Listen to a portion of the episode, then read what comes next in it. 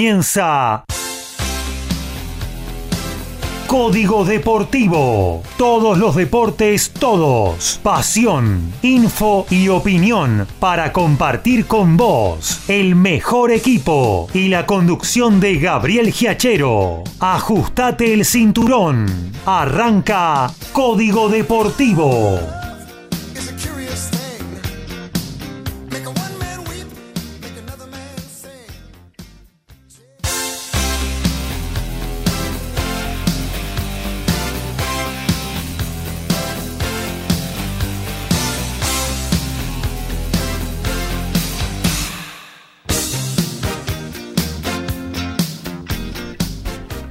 ¿Qué tal? ¿Cómo les va? Muy pero muy buenos días. Aquí estamos arrancando la 195 de Código Deportivo. Tercera temporada en el aire de nuestro ciclo cerquita de las 200 emisiones. ¿eh?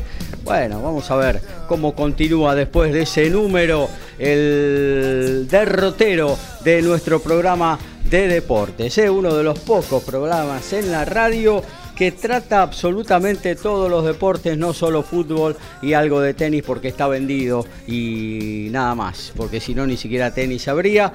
Eh, y de fútbol, bueno, hablamos de Boca River, ¿no? algo más de los grandes y lo demás anda a cantarle a Gardel. Acá no, acá hablamos de todos los deportes, señores. Eh, rugby, automovilismo, básquetbol, tenis, también de fútbol, claro, es la pasión de los argentinos. ¿Cómo vamos a dejar afuera el fútbol?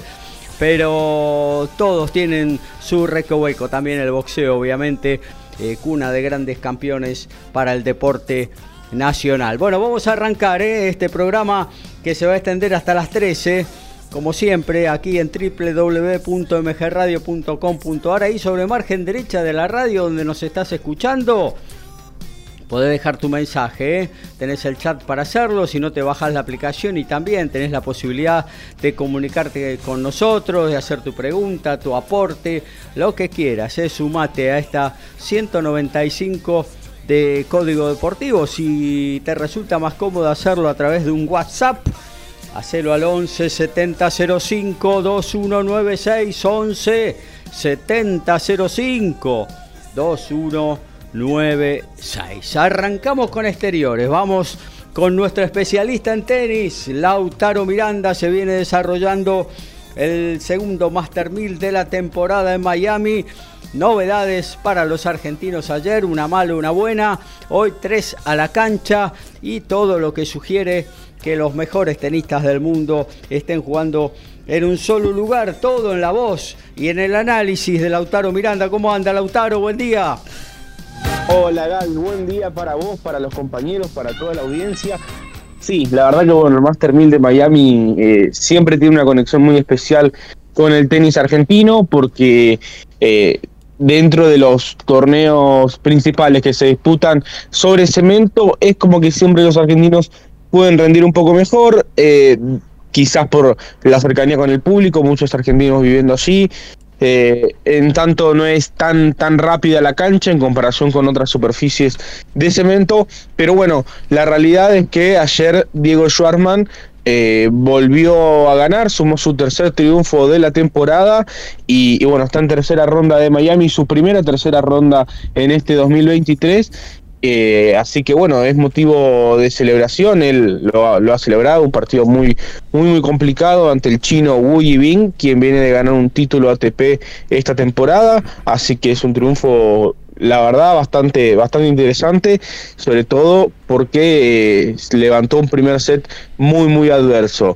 Y hoy estarán haciendo su debut Francisco Segúndolo y Sebastián Báez también. Francisco, recordemos, defiende semifinales y además Tomás Echeverry eh, estará haciendo frente a Karen Hajanov, semifinalista del Abierto de Australia. Así que bueno, estaremos comentando todo lo que tiene que ver con el día de hoy y, bueno, ya también palpitando lo que será el partido de Diego Schwarman del próximo domingo. Claro que sí, y muchos argentinos que, bueno, ahora a partir de las 12, ¿no? Ya arrancan eh, con esta eh, jornada. Bueno, seguimos los saludos, nos vamos al estudio, nos metemos en el estudio de MG Radio, aquí en el corazón de Villa Pueyrredón. Saludamos al dueño de la ovalada, al dueño de la guinda, el que nos informa sobre el rugby, el señor Alfredo González. ¿Cómo anda, Alfred? Muy buenos días, muchachos y audiencia en esta mañana un poco húmeda en la ciudad de Buenos Aires con un clima bastante apropiado con respecto a lo que tiene que ver a la temperatura, pero no con respecto al agua. Eh, con eh, el festejo, permítame un segundo, pero hoy justo Racing cumple 120 años. 120 pirulos. 120 años, la, justo el 20, el 20 es la fiesta, así que ojalá sea una fiesta para todos los racinguistas, me incluyo en este, en este festejo. Eh, muchas veces, y permítame este, este cachito nada más. A, los varones de determinada edad, este, muchas veces nos preguntan cómo esto del fútbol, tanta pasión.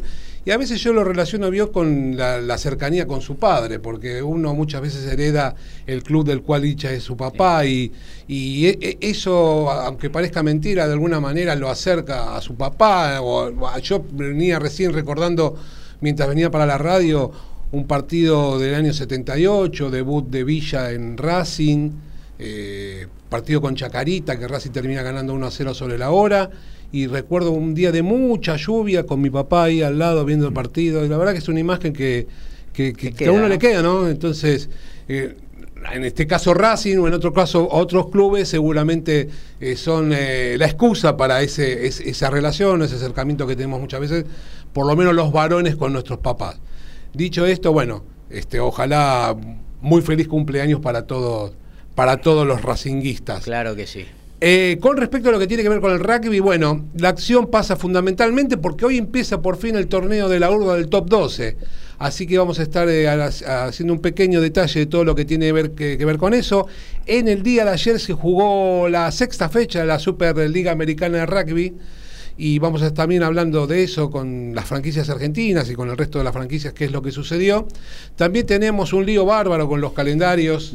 este, hay que, yo ya desde el año pasado venimos hablando que había que sentarse, muchachos, con el lápiz y arreglarlo. Eh, pero bueno, ahora se potenció con esto de la, de la presencia de los jugadores argentinos y sudafricanos en Europa y un poquito de Puma 7, ya que se viene el torneo de eh, Hong Kong y Singapur y bueno, ya están los, los muchachos argentinos allá en, en Asia. Jugándose ya casi de lleno, ¿no? Porque son las últimas etapas la posibilidad de acceder a París 2024, ¿no? Así es, si está entre los cuatro primeros, cuando termine el año, clasifica de forma directa. ¿Cuántas etapas quedan? Aparte? Quedan, de, aparte de estas dos, dos más, que son Toulouse y Londres. En Londres se cerraría, se bajaría la persiana. Está muy cerca Argentina. Está muy cerca, hay unos cuantos puntos en juego, pero está, hoy está segundo. Eh, con un buen nivel. Con un buen nivel de juego, teniendo en cuenta que Francia es el tercero y ya está clasificado, con lo cual avalaría por ahí, en el caso de tener un mal resultado, una posición más este, eh, en, juego, porque ya Francia este, no, participaría. Hoy el quinto es Australia, es el que estaría clasificando porque, como te digo, clasifican cuatro en forma directa, pero el tercero es Francia y da un cupo más. Entonces, bueno, hay unas, muchas posibilidades que los Pumas 7 estén en forma directa en, París 2024. Ojalá así sea, eh, en búsqueda de, otra medalla en Juegos Olímpicos. ¿no? Mm. Eh, bueno, también vamos a hablar de fútbol y tenemos a Horacio Bocchio en el estudio. Horacio.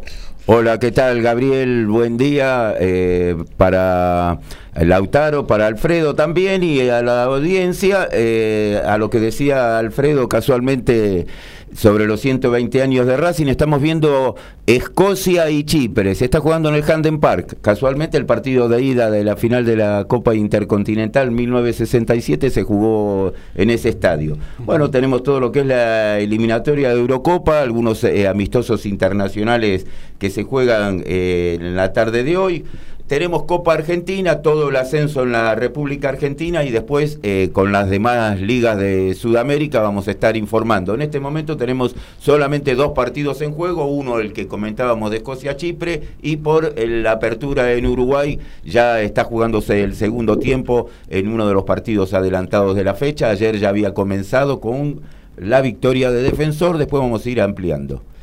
Muy bien, también vamos a hablar un poquito de automovilismo, ¿no? Tenemos a nuestro gran especialista que es Daniel Medina, pero bueno, alguna info vamos a tirar porque se viene una nueva fecha de turismo carretera, esta vez va a ser en Toay, en La Pampa. También dentro de un ratito nada más ya va a terminar la clasificación de la Fórmula Eléctrica que está corriendo cerquita de por acá, no tan cerquita, pero bueno, en el continente, eh, en las eh, calles de San Pablo, ahí en Brasil, el TCR eh, Sudamérica abre su campeonato en, el, en Altagracia, en el Oscar Cabalén, y bueno, un poquito de cada cosa vamos a estar metiendo en esta 195 de nuestro, de nuestro envío, ¿eh? que ya tiene tres años en el aire y que comienza de esta manera. A todo ritmo, info y opinión. Código Deportivo. Código Deportivo.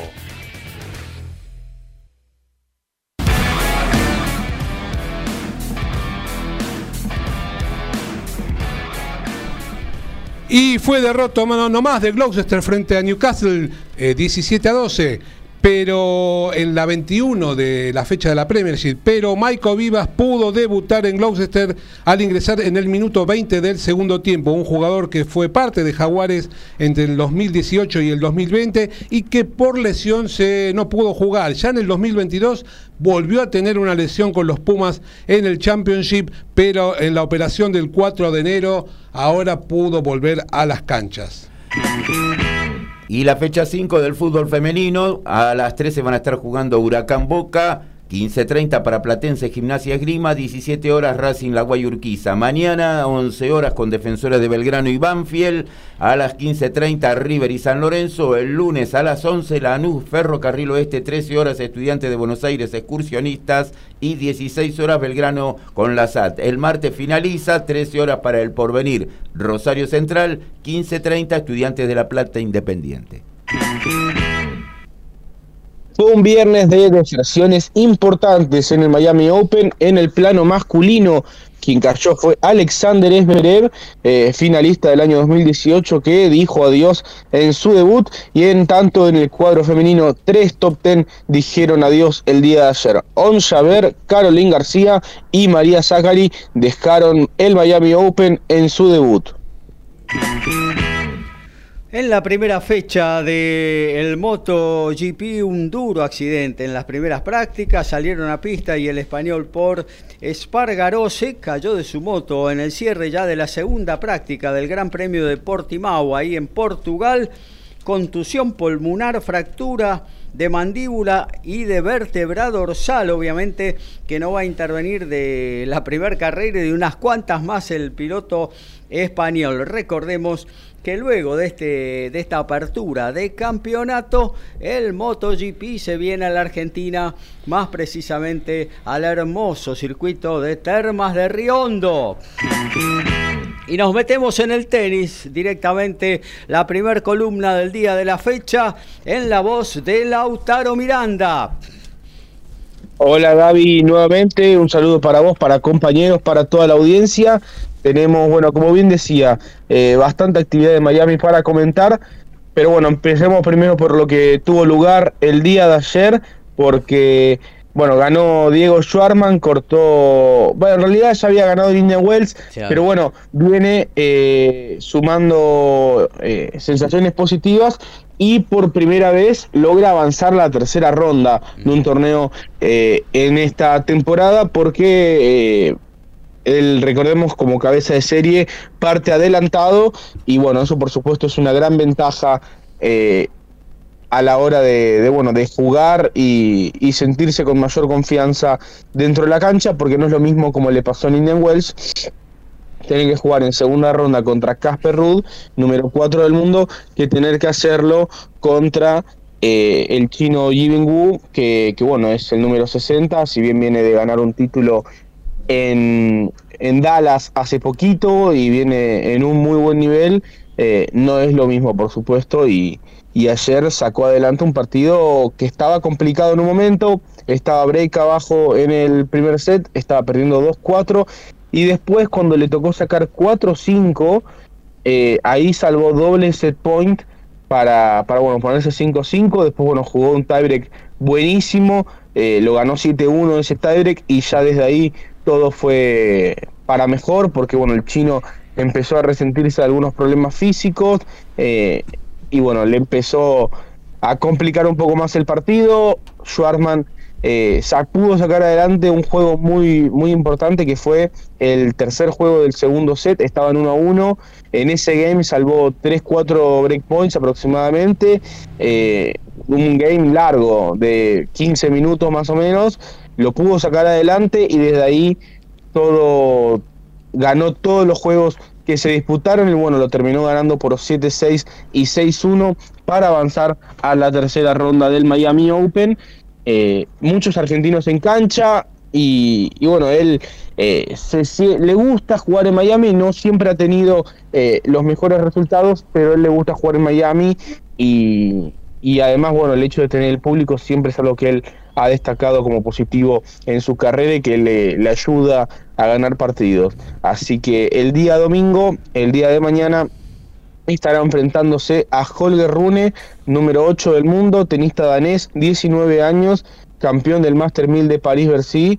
Eh, un partido complicado, pero bueno, eh, al menos es mejor que, que, si le toca perder, que pierda contra estos jugadores antes de eh, perder contra jugadores de menor ranking, que, que, bueno, eso por supuesto le hace mermar la confianza. Así que sí. Que también eh, yo rescato en Schwarman, más allá de este de este mal momento que por ahí intenta o está intentando eh, salir de a poquito eh, en el que este mal momento en el que nebró una una cantidad grande de, partidos consecutivos perdidos, que a pesar de eso eh, no negocia para nada la actitud, ¿no? Porque ayer en el primer set, que venía bastante complicado, venía de nalga, ¿no? Como se dice en algunos partos, eh, y bueno, y sin embargo lo sacó adelante, le puso actitud, y si falta juego, si falta confianza, eh, la actitud nunca se negocia en el peque, ¿no?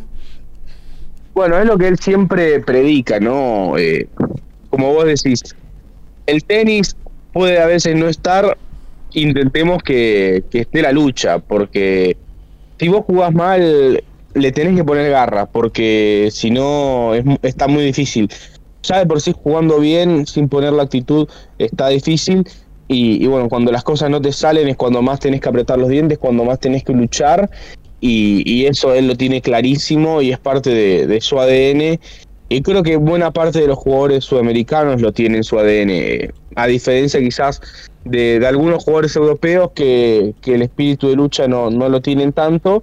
Eh, yo creo que en general el gen del sudamericano, quizás también el español, eh, tienen como, como eso de, de, bueno, luchar cada punto, no darse por rendido hasta que la última pelota, eh, hasta que el rival gane la última pelota.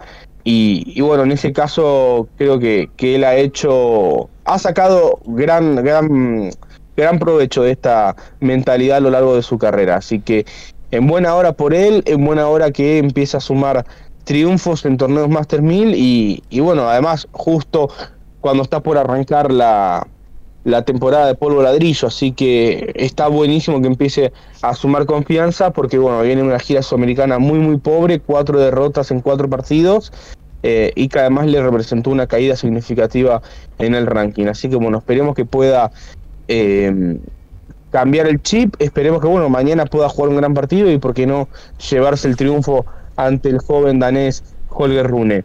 Ayer también eh, hubo dos derrotas en el tenis argentino porque eh, primero, bueno, jugó Guido Pela ante Denis Shapovalov. Guido Pela que había vencido el miércoles a Juan Pablo Baristas, tenista peruano, y después debía hacer frente al canadiense ex top ten.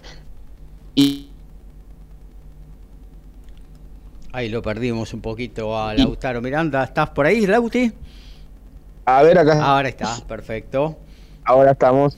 Eh, sí, decía que, bueno, Guido Pela eh, jugó ante Denis Shapovalov, un partido realmente bueno por parte de Pera. Eh, yo creo que uno de los mejores desde que ha regresado. Y, bueno, lo terminó perdiendo 6-3 en el tercero, es decir, le ganó un set al canadiense.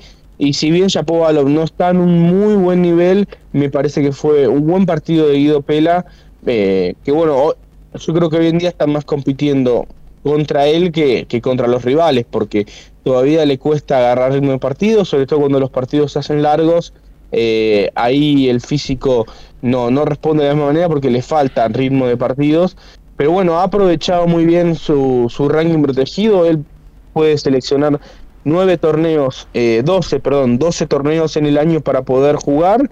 Y, y, bueno, en este caso ya ha jugado Australia, ha jugado Indian ha jugado Miami y bueno, va a jugar la gira de polvo de ladrillo seguramente con este ranking protegido, así que bueno, ha sumado 25 puntos en Wells, 25 puntos en Miami y ya está de vuelta entre los 400 mejores del mundo, solamente con tres torneos puntuables, así que eh, está bastante bien.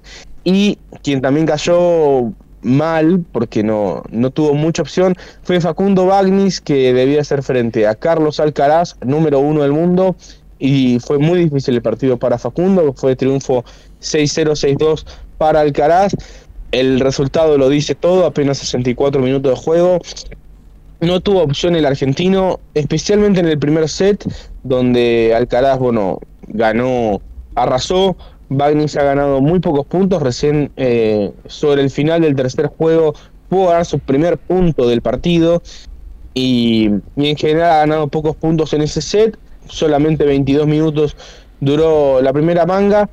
Creo que el segundo fue un poco más peleado, lo pudo eh, quebrar en un momento, tiró la raqueta al aire eh, para, para celebrarlo con el público, después se pudo poner 2 a 2, pero bueno, después de ahí eh, Alcaraz ganó cuatro juegos consecutivos y, y, pudo cerrar el partido. No hay mucho análisis posible, realmente Facu jugó un mal partido, se lo vio nervioso, se lo vio tenso, era la primera vez que enfrentaba un número uno del mundo y en ese Hard Rock Stadium, que, que es realmente enorme la estructura que, ha montado la organización del Miami Open como cancha central, y, bueno, le pudo, le pesó los nervios y, la, experiencia a Facundo Bagnis. Así que eh, tenemos todavía un argentino en la tercera ronda y hoy harán su debut otros dos, los dos otros cabezas de serie, Francisco Segundo, semifinalista del año pasado en Miami, estará haciendo su debut desde las 12 del mediodía en la cancha 7 ante el local Alexander Kovacevic, quien eh, viene de perder en la cual y entró como lucky loser, ganó su partido de primera ronda y está aquí eh, en la segunda ronda de Miami un jugador que está ahí, cerquita de meterse entre los 100 primeros. Si hoy vence a Francisco, quedará en una muy buena posición para ingresar por primera vez al top 100. Y bueno, es un jugador que, nada, estadounidense, eh, jugando en Estados Unidos y en cemento, siempre es eh, para considerar, pero bueno, me parece que de todos los rivales posibles que podría haber tenido Francisco, me parece que es de, de los más accesibles, así que eh, esperemos que pueda, pueda avanzar, que pueda continuar con su defensa de esos 360 puntos, que de no defenderlos le puede complicar en cuanto al ranking. Y a continuación, en la misma cancha, duelo latinoamericano, Sebastián Báez ante Cristian Garín. A continuación, eh, en la misma cancha, eh, una cancha chiquita, así que seguramente habrá mucho ruido, muchos argentinos, muchos chilenos, allí en Miami. Va a estar muy, pero muy lindo ese partido. Esperemos que no, no, no pase nada eh, que afecte a los jugadores, que el público esté respetuoso, pero bueno, si, si se espera el clima que, que, ten, que, que bueno, uno imagina, eh, tendremos un clima de Copa Davis allí en el partido entre Baez y Garín, que, bueno, eh, va a estar sumamente interesante porque además el chileno viene levantando su nivel, viene a hacer eh, cuarta ronda en Indian Wells, viene a pasar la quali aquí en Miami, así que bueno, esperemos que sea un muy lindo partido y no antes de las 18 horas en otra cancha, no, no en esa, en la 7, sino en la cancha 1, Tomás Echeverry estará jugando ante Karen Hayano, semifinalista del Abierto de Australia, número 14. Ahí se cortó de nuevo la, la, la transmisión del de, amigo eh, Lautaro Miranda. Eh, nos estaba diciendo que Tomás Echeverry, que viene en una buena racha, levantando, acomodándose a lo que tiene que ver con el circuito ATP, enfrentará al complicado ruso Karen. Ahí estamos, ahí estamos, ahí te escuchamos. Ahí estamos, sí, hay unas pequeñas dificultades, pero sí, para, para ir cerrando también, Tomás estará enfrentando a Karen Kajanov, eh, así que bueno, un partido complicado, semifinalista del Abierto de Australia, el ruso, pero bueno, un partido para jugar, ya Tomás ganó muy bien la primera ronda, también a otro ruso, a Pavel Kotov, fue 6-2 y 6-2, y además tuvo un espectador de lujo, porque Emanuel Ginobili, figura del básquet argentino, se hizo presente allí Claro que sí, para ver el triunfo de Tomás Echeverry, el tenista platense que hoy estará enfrentando al número... Y para alentar a Tomás en su partido de primera ronda. Así que... ¿Qué decís vos de eh, Kachanov? Es un tenista que ha tenido eh, algún tipo de lesiones, ¿no? Que lo mantuvieron alejado eh, del circuito y recién ahora está retomando con todo, porque en algún momento estuvo o estuvo en el top ten o estuvo muy cerca de serlo, Lautaro. Sí, fue de hecho top 10 Gaby, ganó el Master 1000 de París en el año 2018, eh, venciendo nada más y nada menos que a Novak Djokovic en la final. Y además, eh, no sé si recordarás, pero el último Roland Garros que jugó del Potro perdió contra Kajanov en los octavos de final también. Eh, y bueno, con, con ese triunfo, eh, logró ingresar por primera vez al top 10, fue número 8 del mundo. Ahora, bueno, está volviendo a, recuperar un poquito de ranking. Hoy en día está 16, pero bueno, es un jugador que tiene muchísimo potencial y que, bueno, siempre fue el líder de esta generación porque él es muy amigo de Medvedev y de Rublev. Tienen, de hecho, la misma edad con, con Medvedev, un año más que, que Rublev. Y, y bueno, él siempre ha liderado la generación, luego los otros dos lo han pasado un poco, pero bueno, eh, él está ahí, está de hecho 16, viene a hacer semifinales en Australia y es un jugadorazo, así que eh, partido parada difícil. Y además hay acción de dobles, porque juega Horacio Ceballos, ahora desde las 12 del mediodía nuestra, eh, en la cancha 2, junto a Marcel Granolers, ante Santiago González y Eduard Roger quien vienen, quienes vienen de hacer semifinales en Indian Wells, y no antes de las 18 Máximo González y Andrés Molteni eh, estarán haciendo frente al monegasco Hugo Nis y el polaco Jan Zielinski, octavos cabeza de serie, Machi y Andrés, que vienen en una gran temporada, son la pareja número 4 en el ranking anual y que con una buena actuación en Miami se pueden eh, ilusionar con jugar el, el Máster de Turín a fin de año. Falta mucho, pero bueno, es una muy buena posibilidad para ellos de jugar un torneo Master 1000. Así que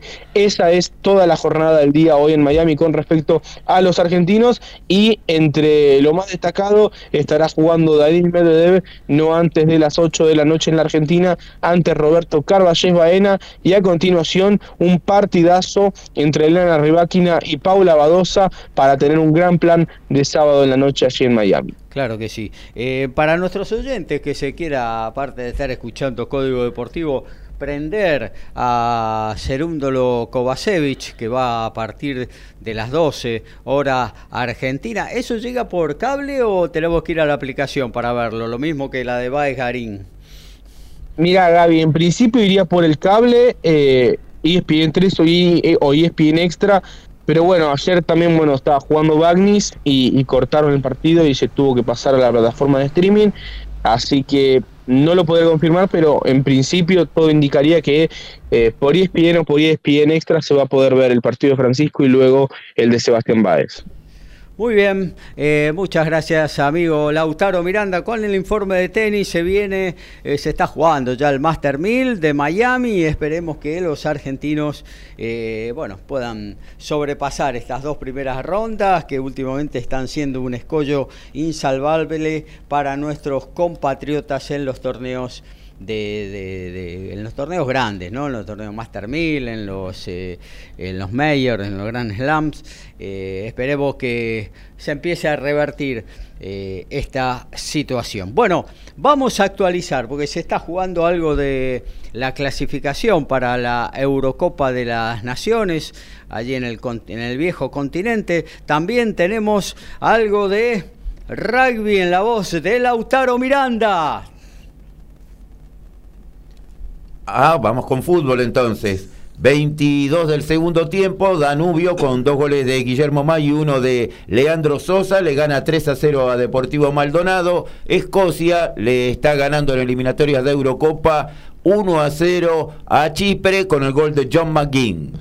En la madrugada de hoy, Highlanders le ganó 57 a 24 a Fiji Andrúa, con la particularidad que hubieron los dos primeros tries de Martín Bogado 28 del primer tiempo, 33 del segundo tiempo, eh, anotó el, jugador argentino. Hace un ratito terminó donde Leicester le ganó 46 a 24 a Bristol con dos tries del capitán de los Pumas a los 12 y a los 19 minutos del segundo tiempo. Y están jugando 28 minutos del primer tiempo. Castres con dos penales de Urdapilleta le está ganando 6 a 3 a Toulouse. Básquet, rugby, fútbol, tenis, boxeo, deporte motor y más. Código Deportivo.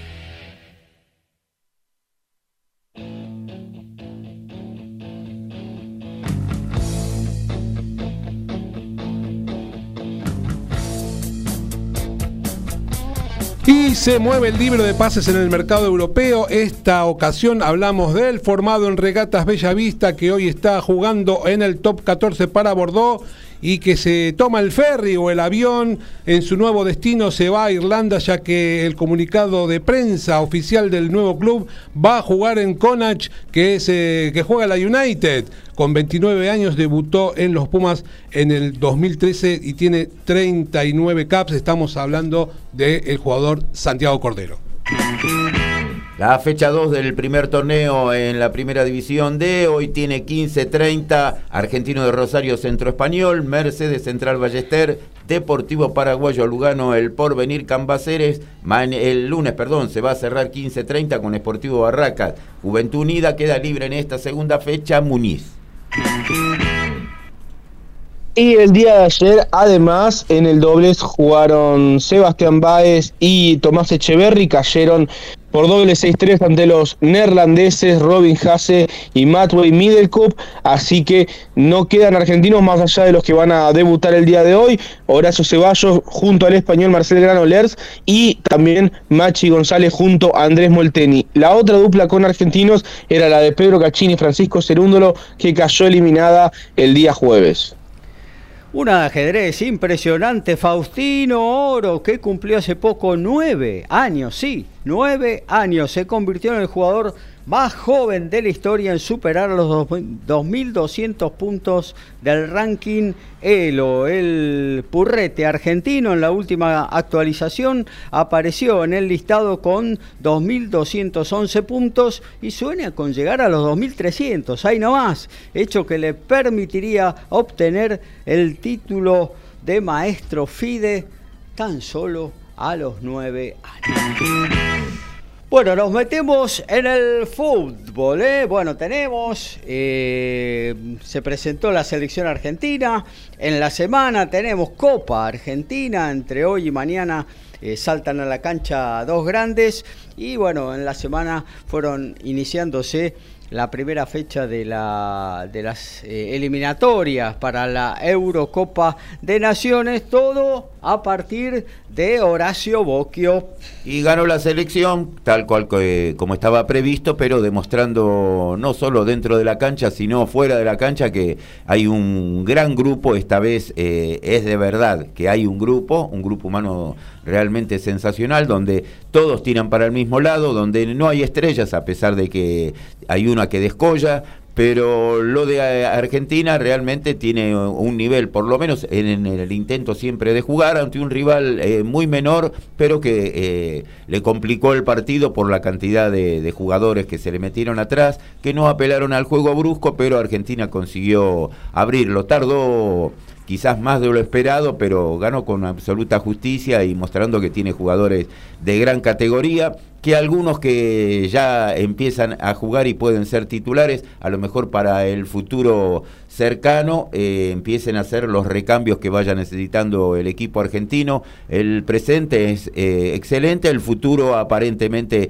parecería que va en la misma senda. Aparte del grupo humano, Horacio, yo quiero agregar la comunión, ¿no? Entre la gente y la selección. Realmente eh, fue emocionante, no solo el apoyo que tuvo la selección, sino eh, gente que vino de todos los lugares de nuestro país, ¿no? que haya sacado su entrada y ha llegado a ver a sus ídolos, fundamentalmente a Messi, claro, al Dibu Martínez, al Fideo Di María, que son los que un poco encabezan el ranking de las preferencias de la gente. Y, bueno, y eso se notó también en, en, el ambiente, ¿no? Y lo notaron los jugadores, declaraciones ahora de Messi a través de sus redes sociales, que estaba muy contento, muy feliz porque la gente argentina estaba feliz y bueno, todo eso eh, obviamente que eh, es un gran aliciente para el futuro, ¿no? Porque eh, al sentirte tan apoyado vos tenés que hacer las cosas bien y vas a dejar todo para que las cosas sigan saliendo como están saliendo hasta ahora, ¿no? Se da en los jugadores que quieren vestir la camiseta, en el público que cambió en cierto modo la mirada de esta selección a partir del triunfo en la Copa América que es donde me parece la ansiedad de conseguir un título, a partir de ahí empezó a cambiar, un equipo que se fue formando de a poco y que, bueno, cuando se cuestionaba a Scaloni que no se lo conocía, eh, fue dando sus frutos en eliminatoria, donde no perdió, donde ganó la Copa América. Eh, jugando justamente con, un, con Brasil, que era quizás el favorito en ese momento, y después con lo que realizó eh, en el Mundial, y donde demostró, a pesar de perder un partido que no estaba en los planes en el comienzo, consiguió revertir todo eso y llegó a ganar el, torneo mundial, me parece que en forma totalmente legítima, y que el futuro, lo que yo decía, es que me da la sensación que si un poco acompaña la suerte en lo que se elige, lo que se va viendo, los jugadores rinden. Y bueno, el otro día eh, se ve que claramente Tiago Almada va a ser uno de los jugadores de ese futuro inmediato que va a tener Argentina seguramente en el recambio que vaya a tener de acá a los próximos años. Ya tenemos cercana también la Copa América, eliminatorias en seis meses. Y bueno, ahí ya por los puntos van a ser partidos donde eh, van a ser rivales que van a tratar de complicarlo más eh, cuando sean locales y saben que están jugando con el actual campeón del mundo. Claro que sí.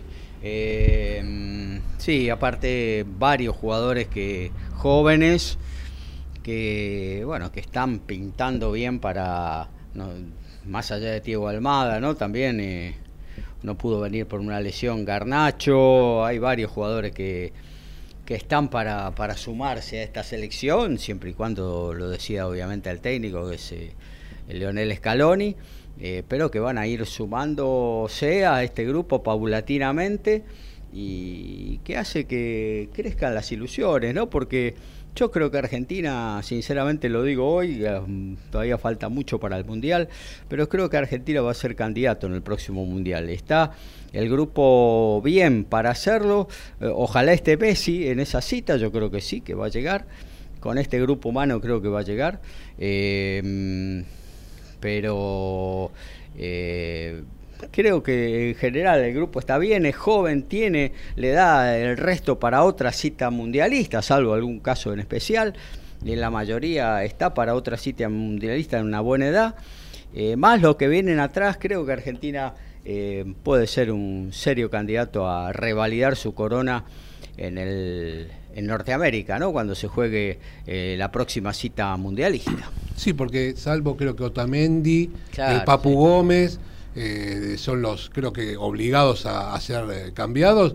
Después tienes jugadores como Tagliafico, pero tienen 30 años, llegarían a un mundial por ahí con 33, 34 años. Y hoy, como están dadas las circunstancias, muchos jugadores de esa edad están en, muy buen nivel. Sí, claro. Así que yo creo que, como bien dicen acá ustedes, eh, Argentina está en condiciones de mantener la base. Vamos a ver siempre descontando qué pasa por sí, claro. En tres años, sí, claro. Estoy hablando de la edad y no estoy hablando de la edad de Messi, ¿no? Que llegaría con 39, 40 al próximo mundial, pero qué sé yo, uno se ilusiona con que eh, el jugador argentino pueda llegar al próximo mundial también eh, disputando al más alto nivel. Vamos a ver qué es lo que sucede. Ahora se le termina justo el contrato en París y bueno, una decisión importante de lo que puede hacer a futuro de él si quiere seguir compitiendo en el más alto nivel o como se dice por ahí en jugar un fútbol menor, pero seguir teniendo actividad. Yo creo que no, no hay posibilidad de que Messi llegue activo eh, al próximo mundial y que no esté convocado. Me sorprendería mucho que, bueno, en el caso de, de Lionel, eh, no esté convocado si es que él está en activo. Y yo creo que tiene todas las condiciones para llegar activo a, a junio de 2026. Yo hoy, la verdad es que lo veo físicamente muy, muy bien y, me parece que además está en el mejor momento con la selección argentina. Y además de jugar en, el Mundial del 2026, sería el primer jugador en toda la historia en jugar seis mundiales.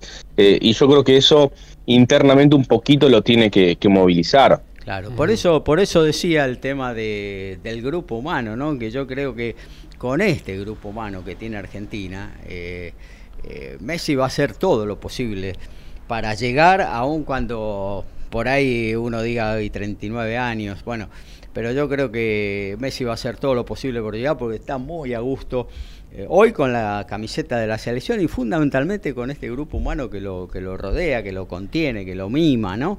Eh, sin dejar de ser, a pesar de eso, por impronta personal de él mismo, ¿no? Uno más en el grupo, ¿no? Obviamente que eh, es el capitán, es el el más reporteado, el más mimado por la gente y todo lo que, todo, todo lo que ya, sabemos, pero él se, se, siente uno más en el grupo y creo que eso le hace bien también al grupo. Y el grupo se lo hace sentir también, como que es uno más, que está bien, está el respeto que es el capitán, que es el jugador más antiguo y todo, todo lo que sabe, ya sabemos, pero al momento de, de participar, como decís en el grupo, él es uno más. Eso está, es muy bueno porque lo saca de un lugar en el cual por ahí tendría mucho peso y al contrario, lo relaja un poco más para ser parte del grupo que, tanto queremos, ¿no? Por ahí hay muchachos que parece que vivían en un cumpleaños de adolescentes, eh, de tan buena que es la relación este, entre todos ellos. Claro que sí, claro que sí. Eh, y bueno, y veremos qué, qué sucede dentro de cuatro años. Messi y también Otamendi, ¿no? Va a estar más o menos en una situación parecida a la de Messi, en un puesto en lo que zagueros centrales eh, eh, de gran categoría, de gran predicamento y trayectoria y demás han jugado eh, a edad avanzada, ¿no? En mundiales y lo han hecho bien, en un puesto donde digamos que el esfuerzo físico es menor, como es el, el de marcador central, eh, no es lo mismo que ser un mediocampista, que ser un delantero. Eh, y bueno, por ahí, o sea, hasta Otamendi llega. Igual creo que tenemos, tenemos jugadores para, para relevarlo en caso de que así no sea, ¿no? Con Martínez y, alguno más que va a aparecer seguramente, ¿no? Así es, la verdad que un futuro que es bastante alentador, por lo menos visto en este momento. Como vos decís, falta bastante tiempo, el tiempo será testigo de la situación, pero yo creo que están dadas todas las condiciones como para que Argentina en el próximo Mundial tenga un buen Mundial, teniendo en cuenta que clasifican eh, una enormidad de equipos, van a ser 48, creo que eso es... Seis acá de Sudamérica. Ya, es ya por demás. Con lo cual, qué sé yo, ir superando las primeras etapas no sería tan complicado para los equipos de más prestigio, ¿no? Claro, bueno, hay que ver eh, qué zona te toca, pero bueno, eh, no creo que haya ninguna zona de la muerte en el próximo claro, mundial. Exactamente. Yo creo que hasta Chipre va a jugar el mundial. Sí, sí, va a estar bravo. Yo para mí se, un poco se eh, se desnaturaliza lo que es un campeonato del mundo, pero bueno, obviamente que acá tiene que ver mucho con el aspecto televisivo, comercial.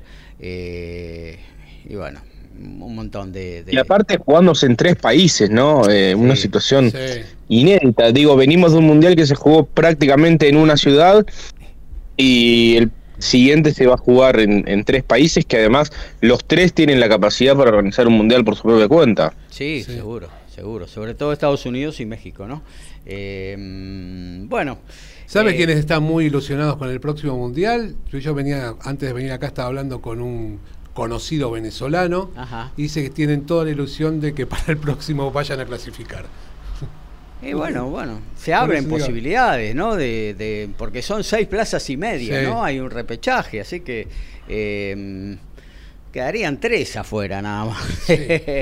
¿Quién, ¿Quiénes puede ser? eh? Hay que ver Bolivia seguro, porque con el actu- la actualidad del fútbol boliviano yo creo que va a ser el, el candidato a quedar afuera. Después el resto será se lo disputarán entre Paraguay no tiene un buen presente, vamos a ver qué lo resulta, el otro es Venezuela, este, vamos a ver qué es lo que pasa con el recambio de Chile, que tiene muchos jugadores que ya no van a estar parte de... Pero bueno, este, la verdad que de- demasiadas posibilidades para, para el fútbol de Sudamérica.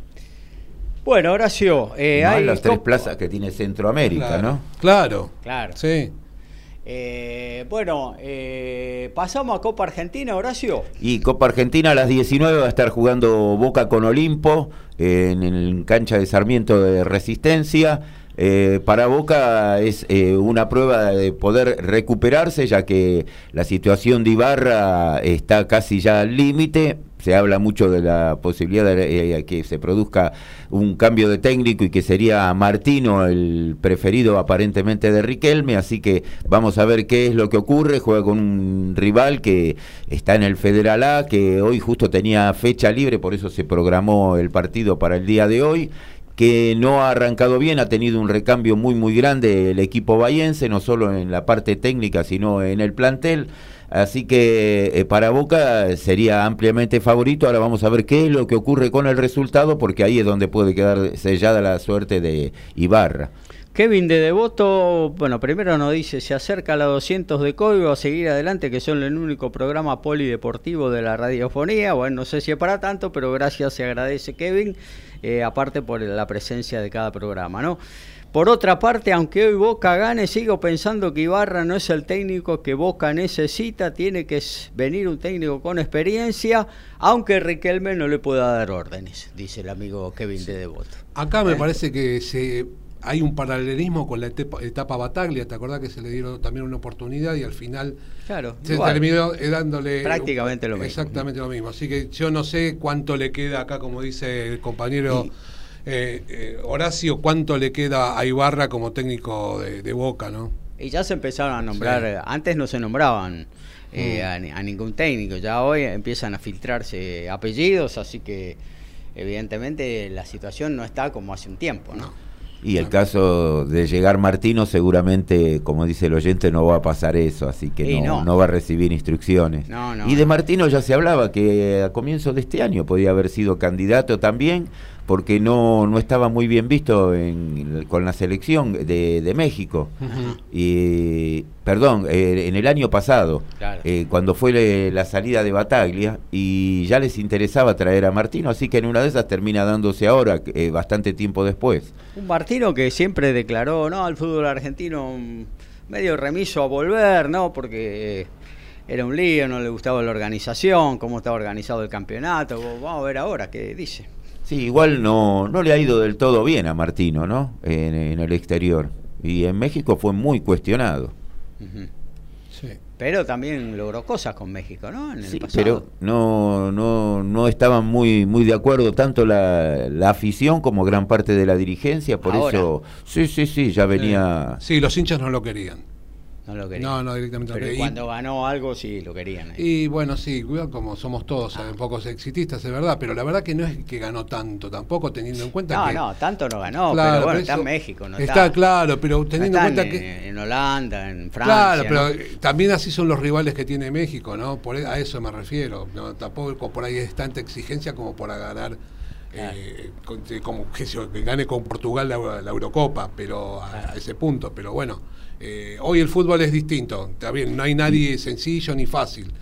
Pero, qué sé yo, México debería estar un escalón arriba por ahí con Estados Unidos con, respecto al resto de, de la, Conca- la ex CONCACAF, ¿no? Sí, y sí. tuvo complicación para clasificar y recordar que jugando con los centroamericanos eh, clasificaban cuatro y después de la mitad de la eliminatoria empezó a tener más o menos ya posibilidades de entrar en el Claro. grupo de clasificación, recordando que había Claro. rivales como Honduras Claro, sí.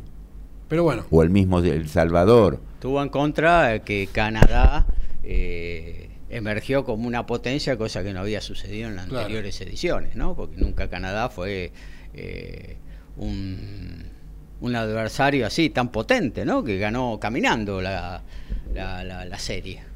sí. Y pero volviendo a lo de Boca, la realidad es que marca hoy que el equipo, la verdad, no tiene destino, no juega bien, no se ve eh, un equipo que vaya en mejoría, lamentablemente para los hinchas de Boca, ¿no? Y para el mismo eh, técnico. Eh, no, no hay. Ojalá en el partido de ahora del que tienen por Copa Argentina pueda redimirse un poco esa situación. Pero la verdad que veo complicada la, la situación de, de hoy de, de Ibarra como al frente de- de- del equipo, del primer equipo de Boca. Sí, va a estar bravo, sobre todo si no pasa esta serie frente a Olimpo.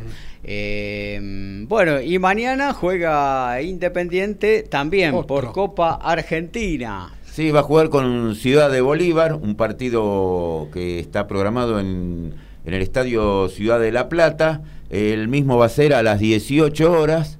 Y para Independiente lo mismo, bueno, está en búsqueda de, de técnico, eh, una, situación en algunas cosas parecidas a Boca, en otras bastante distintas, porque bueno, la situación de Independiente ya viene de arrastre mal en lo deportivo y pésimo en la parte económica, así que es muy diferente la situación. En Boca seguramente al que le ofrezcan querer ir de técnico va a decir sí, y en Independiente hay muchos que no quieren agarrar directamente. Pero hay uno que ya está casi puesto, parece, ¿eh? Hay un ruso que parece que está casi puesto. Sí, ¿Sí? que después de su salida de muy poco tiempo en, en Uruguay con Nacional le fue bastante mal, no siempre va bien, y arrancó perdiendo a fin de enero ya la Supercopa de Uruguay ante Liverpool y después eh, una floja campaña en el Apertura, la dirigencia eh, lo apartó del cargo, no, no le encontraban la vuelta, ha quedado bastante lejos en un torneo tan corto y su clásico rival como es Peñarol le sacó una ventaja prácticamente indescontable eh, en el torneo Apertura, así que se viene Zielinski para este lado, ha tenido algunas campañas muy buenas y otras no tanto. Como le pasa a la mayoría, ¿no? Sí. Es imposible que todos les vaya bien o todos les vaya mal. Mir- Mirá, vos armás un campeonato con los 10 mejores técnicos del mundo y uno termina décimo. Sí, Eh, es bien. así, eh, no, no, hay- no hay vuelta. Así, por eso, a veces te va bien, a veces te va mal. Este, estas cosas son cíclicas y bueno, si- pero Zielinski es un buen, un buen entrenador que yo creo que le puede rendir a Independiente. Sí, ahora vamos a ver con, con lo que arrastra Independiente, el tema económico también hasta dónde ve- puede pesar y bueno, la situación con, con los simpatizantes que está, Está complicada eso, bastante sí. claro, bastante enojado, incluso con la, con la comisión directiva que no, no están haciendo lo que prometieron. Hay que recordar que también es tres meses encontrarse con, ¿qué es lo que pasa en la mayoría de los clubes, no? Con situaciones muy difíciles de resolver en, lo económico y le, que, le complican todo el panorama, como ha pasado esta semana, de que no, no le habilitan lo- los juveniles Claro. en fútbol totalmente amateur, ¿no? Claro. Que no estamos hablando de los que puedan estar sin contrato, sino directamente en ninguna categoría. Ahora el TAS le permite incorporar jugadores. Es una cosa increíble ya la situación que está llegando. Sí, la verdad que un, un club que era fue modelo durante muchos años. Y Cuando- la época de Pedro Hizo. Claro. Eh, y hoy está devastado, sin rumbo, lamentablemente, para, para la gente del Rojo, que la verdad que se merece otro presente. Claro que sí. Eh, bueno, eh, entonces hoy Boca, mañana Independiente, Copa Argentina para, bueno, un poco no extrañar tanto el fútbol nacional a partir de esta ventana FIFA que hace que el campeonato argento recién se reanude el próximo jueves, ¿no? Acostumbrados prácticamente a tener fútbol todos los días. Eh, este, este impasse por ahí suena como muy lejano a pesar de que sea nada más que 10 días. Eh, Lo raro es que no hayan programado más partidos de Copa Argentina en este fin de semana, porque había partidos de equipos de primera división que podían haber jugado sin ninguna dificultad, Ajá. pero Sí. programaron Sí, solamente dos. Porque que, ¿con quién tenían? ¿Con equipos del interior? No, no, en algunos casos o con el del interior o con equipos mismos de a lo mejor del ascenso que podían haber llegado a jugar sin dificultad, e incluso con equipos de, de, primera división entre sí. Que no aportaban jugadores a Claro, que no tenían, sí, claro. por eso por eso se, el se, buscó, se está jugando toda la fecha, ¿no? Se juegan todas las categorías. Entonces claro. queda algún equipo libre y como para el caso de Olimpo de Bahía Blanca. Claro, claro, pero acá en el ascenso la B Y hay que ver, claro, cuál cuál es, porque se ha dado el caso de que había partidos que podían llegarse a organizar aún con dos equipos de primera división y sin embargo no, no lo hicieron. El caso de, de, Boca, ponerlo en este, en este momento también, tiene que ver porque lo que se fue jugando en la mayoría de los casos eran equipos que tenían competencia internacional. El último es Boca.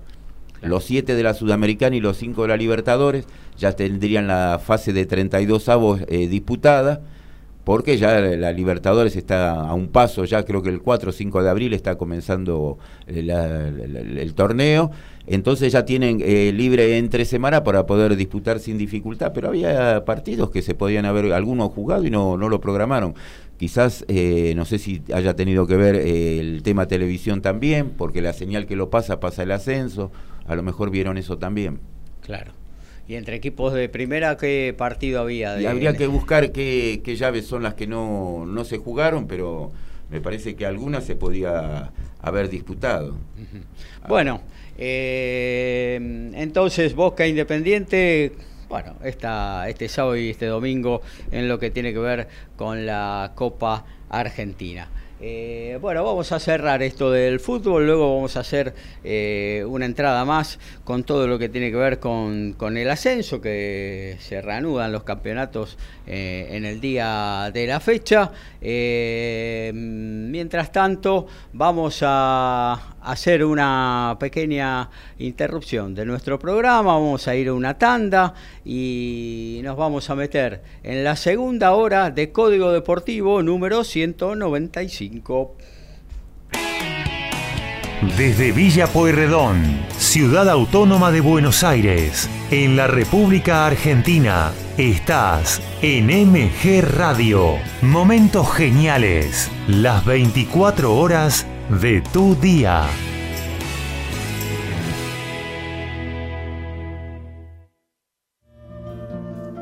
Mabel Rodríguez, clases de canto, interpretación, trabajo corporal y vocal. Comunicate a nmabelr@hotmail.com o al Instagram arroba nmabelr. Animate con Mabel Rodríguez.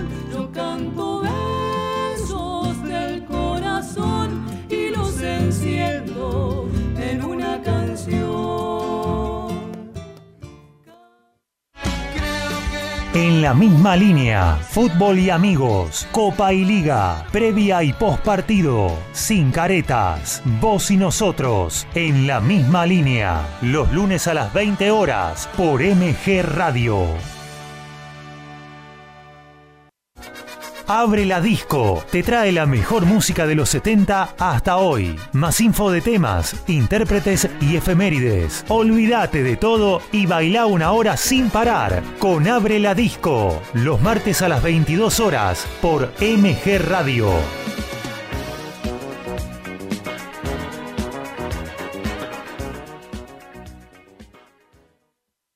Hacer radio es posible en MG, el precio más bajo del mercado y un mes gratis. Haces el programa en el estudio o en tu casa. Comunicate a info.mgradio.com.ar o a nuestras redes sociales. MG Radio te va a sorprender. Súbeme la radio. Iri Jaramillo y su gran equipo están en modo radio. Columnas, entrevistas, muy buena música y la mejor onda en el mediodía dominguero. En modo radio. Va los domingos a las 12 horas por MG Radio.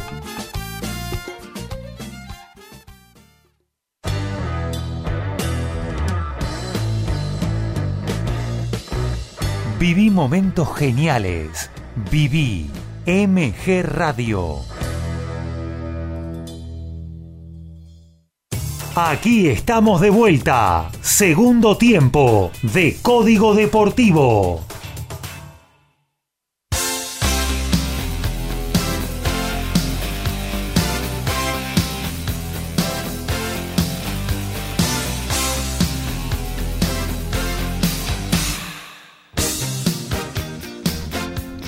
Nos metemos en la segunda hora de esta edición 195 de Código Deportivo, tercera temporada en el aire de nuestro ciclo, que ya llevaba también unas cuantas temporadas anteriores cuando se llamaba El Picadito, le cambiamos de nombre y aquí estamos, eh, derrochando información, pasión y opinión en cada sábado de 11 a 1 y también eh, desde que agregamos los miércoles a las 22 horas. eh, por el aire siempre de nuestra casa, de MG Radio, la emisora de Villa Pueyrredón. Ya hablamos de fútbol, todavía tenemos, nos queda el ascenso, ya hablamos de tenis, se nos viene el rugby, algo tenemos de automovilismo, boxeo, básquetbol, en fin, muchísimas cosas todavía para compartir eh, con todos ustedes eh, en esta 195 de Código Deportivo.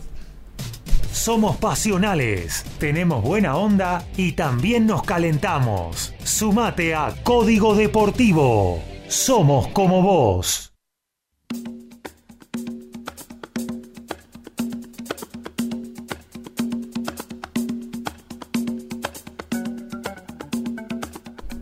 Y el tucumano Matías Orlando, antes de, terminar el primer tiempo de Newcastle y Gloucester, eh, quiso hacer un tackle y terminó golpeándose con un compañero de equipo y tuvo que salir de la cancha. El golpe fue en el codo izquierdo y al ser revisado por los médicos no volvió a jugar. Hoy se realizó los estudios correspondientes a la espera de los resultados. Fecha 10 de la Primera División C, 15.30 en Rosario Central Córdoba Deportivo Español. General La Madrid recibe a Midland. San Martín en Bursaco ante Puerto Nuevo. Excursionistas ante Yupanqui. Victoriano Arenas, Leandro Enialem. 19.30 Real Pilar, Verazategui a las 20. La Ferrer Atlas. Mañana 15.30 para Liniers Esportivo Italiano. El lunes cierra 15.30 Justo José de Urquiza Claypole queda libre el Luján.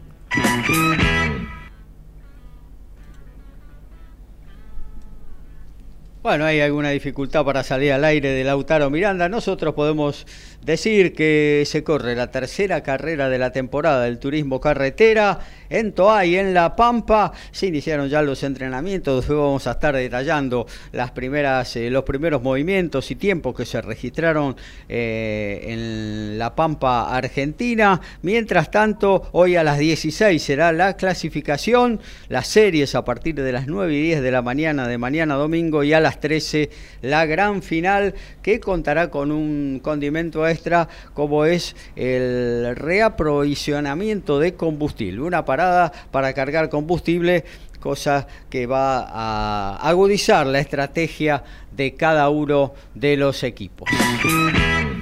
Bueno, eh, nos vamos a meter en lo que tiene que ver con el rugby, eh, así que hablamos con Alfredo González. Antes de comenzar, eh, vamos con algo de la actualidad, ya que hay buenas noticias para Toulouse, hay buenas noticias para Cheika, buenas noticias para los Pumas. Está Choco Vares en cancha después de una larga inactividad y acaba de hacer un try para el equipo francés en Ajá. el descuento de- en el que en este momento están perdiendo 19 a 8 con Castel. La verdad que buenas noticias para el rugby argentino. Las otras buenas noticias es que, por ejemplo, hoy vuelve, en, ya en realidad volvieron la semana pasada los torneos de la urba, Claro. pero en el día de hoy comienza lo que llamamos el top 12. La categoría VIP. La categoría máxima, la categoría VIP, en el cual juegan eh, los 12 mejores equipos del torneo de la urba.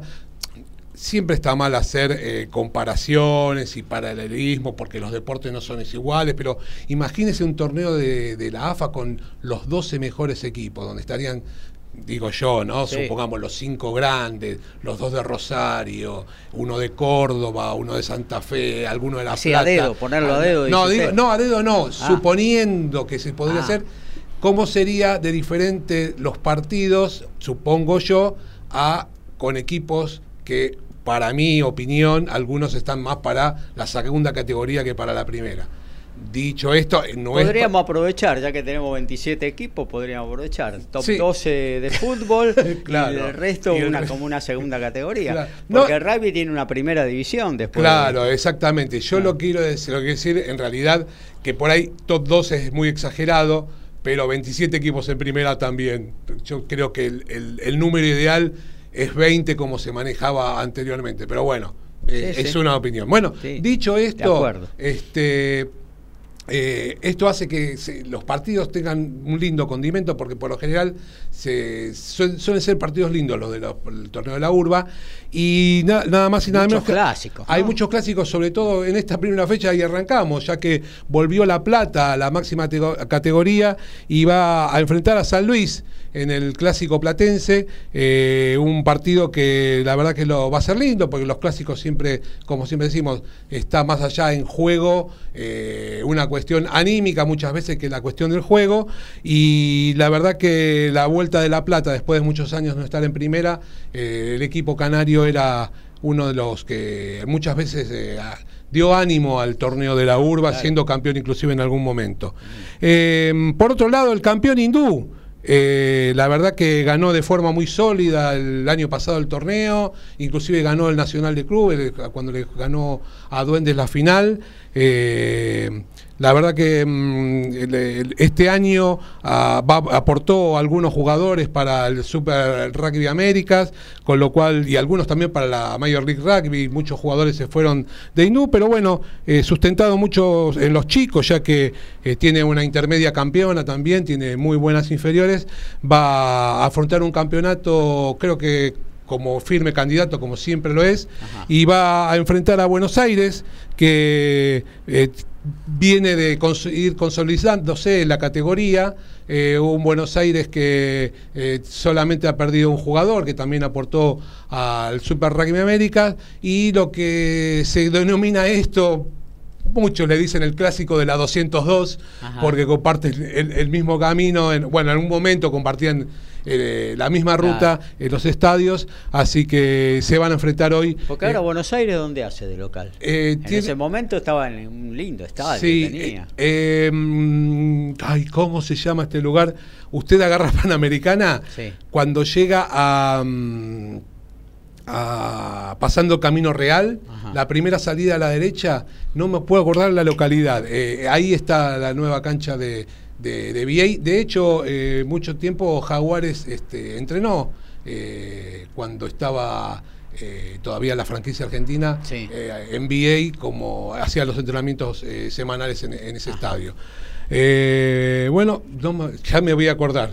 Se me, se me fue ahora en este momento. Bueno, el siempre firme y candidato, que yo creo que es uno de los que siempre pelea ahí, el SIC, eh, va también este, a comenzar su torneo, nada más y nada menos frente a Alumni, un Alumni que es de los eh, equipos que el año pasado estuvieron a mitad de tabla, eh, no sufrieron las cuestiones de descenso, pero tampoco pudieron clasificar a semifinales. Un lindo partido donde ambos equipos con- conservaron la base de, los jugadores y son equipos muy experimentados, la verdad los dos, con lo cual seguramente en el día de hoy vamos a tener un lindo partido en, allá en la zanja. La Alumni siempre fue animador de los últimos campeonatos, pero el año pasado no sé si entró en una etapa de transición o algo así, porque estuvo, como vos dijiste, lejos de todo, del Así- descenso y de la clasificación. ¿no? Así es, estuvo eh, al principio del torneo estaba en etapa, en etapa de, eh, de clasificación, pero fue perdiendo rendimiento y junto con Belgrano y con Atlético de Rosario fueron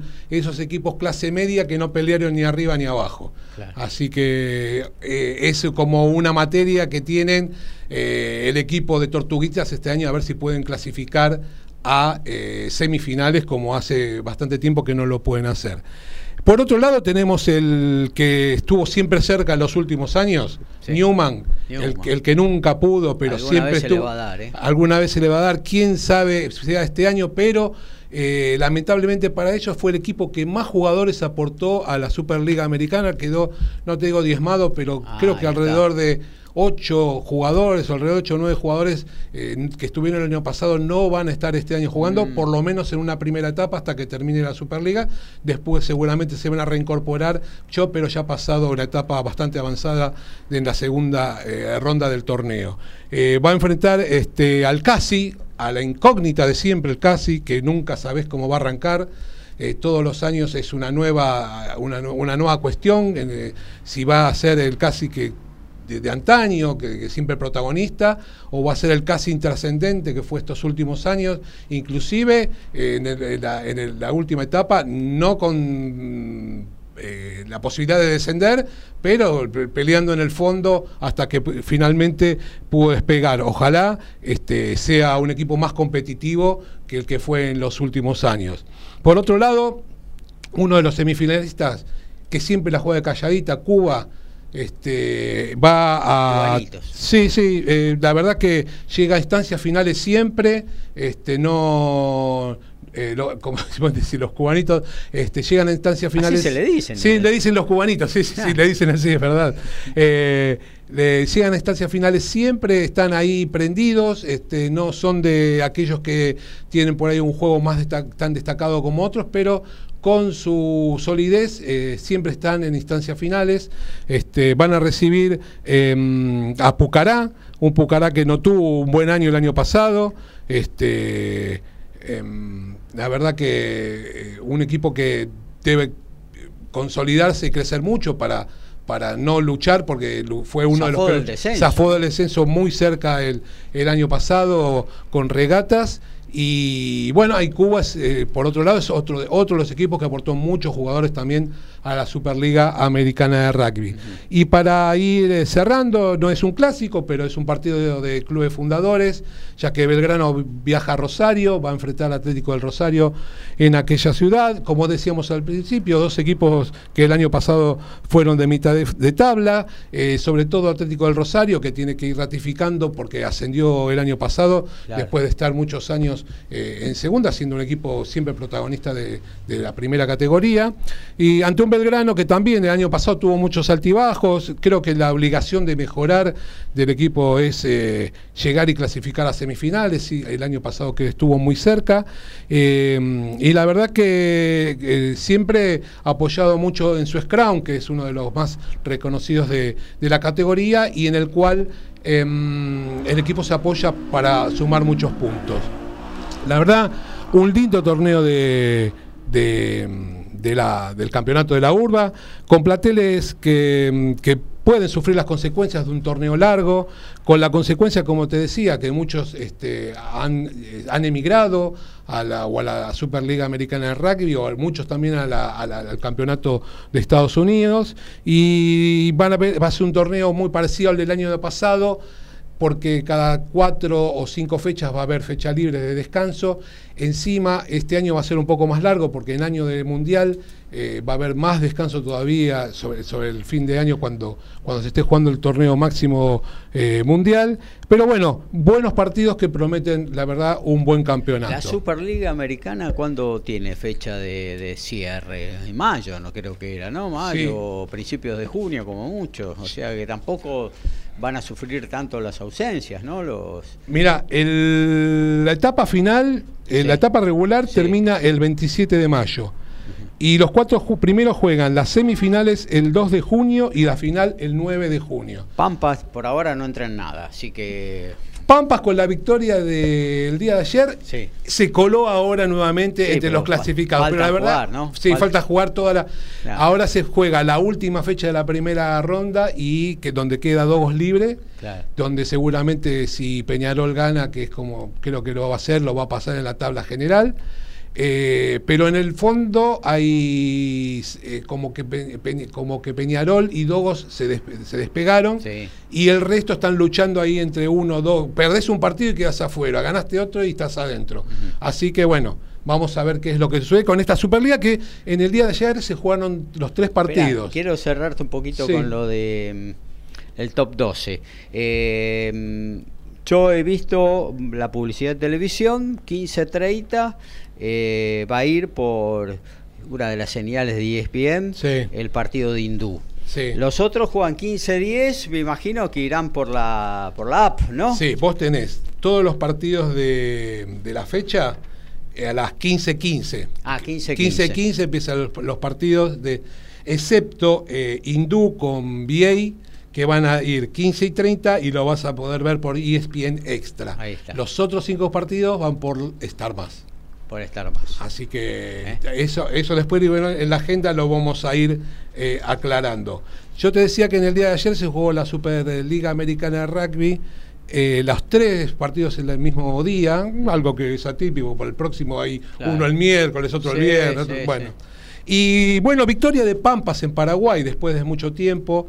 El equipo argentino por la sexta fecha le ganó a Yacaré de visitante 22 a 5 y la verdad que llegó en un buen momento la victoria ya que venía eh, relegado con respecto a los buenos resultados. Claro. De- la verdad que dominó casi todo el primer tiempo, eh, se le escapó en el final eh, una posibilidad, así que en el primer tiempo el partido ya terminó 22 a 5, el mismo resultado que, en el, que, que con, con el cual finalizó, porque en el segundo tiempo no hubieron puntos de parte de ninguno de los dos, Ah, este, consolidado sobre todo en la defensa del equipo argentino, ya que Yacaré intentó por todos lados, pero no pudo, no pudo marcar. Inclusive el equipo argentino pudo haber marcado de contra algún punto, pero bueno, se quedaron clavados, clavados en 22-5. Y la Eh, disciplina mejoró, y, algo que y venía la en disciplina, sí, que venía endeble, la verdad que este, por suerte de a poquito eh, Pampas está mejorando como debe ser, en un equipo que algunos eh, como Dogos desarrollaron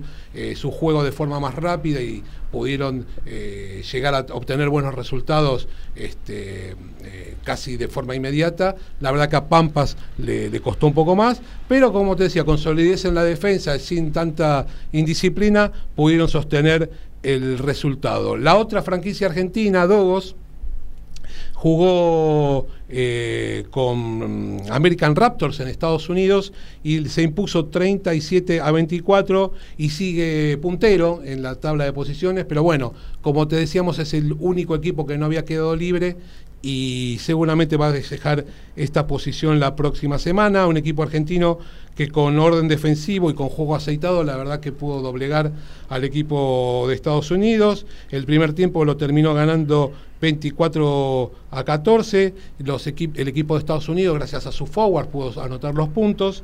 Y en la segunda parte eh, arrancó mejor Raptors, pero dos tries del equipo argentino eh, terminaron liquidando la situación, incluyendo punto bonus para los Dogos para seguir sumando puntos en, este torneo que recién va en la primera mitad de, de la etapa regular.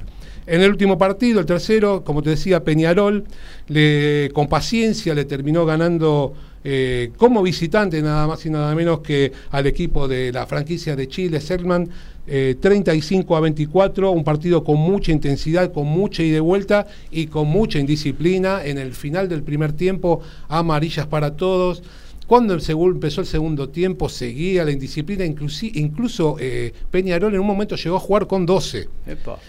Y la verdad, el equipo chileno no pudo aprovechar esa situación de jugar con tanta diferencia. Cuando estuvieron de vuelta 15 contra 15, Peñarol eh, puso las cosas en su lugar y mm, terminó ganando eh, sin dejar este, ninguna ninguna duda, como te decía, 34, 35 a 24, que ya volviendo a dominar eh, el juego y aprovechando todos los espacios que dejaba el equipo chileno. Bueno, Editaron un poquito la final del año pasado, ¿no? Exacto, fue exactamente, fue la final del año pasado y de visitante el equipo de Peñarol, que está muy sólido, este, eh, volvió a, ganar eh, en el torneo sudamericano.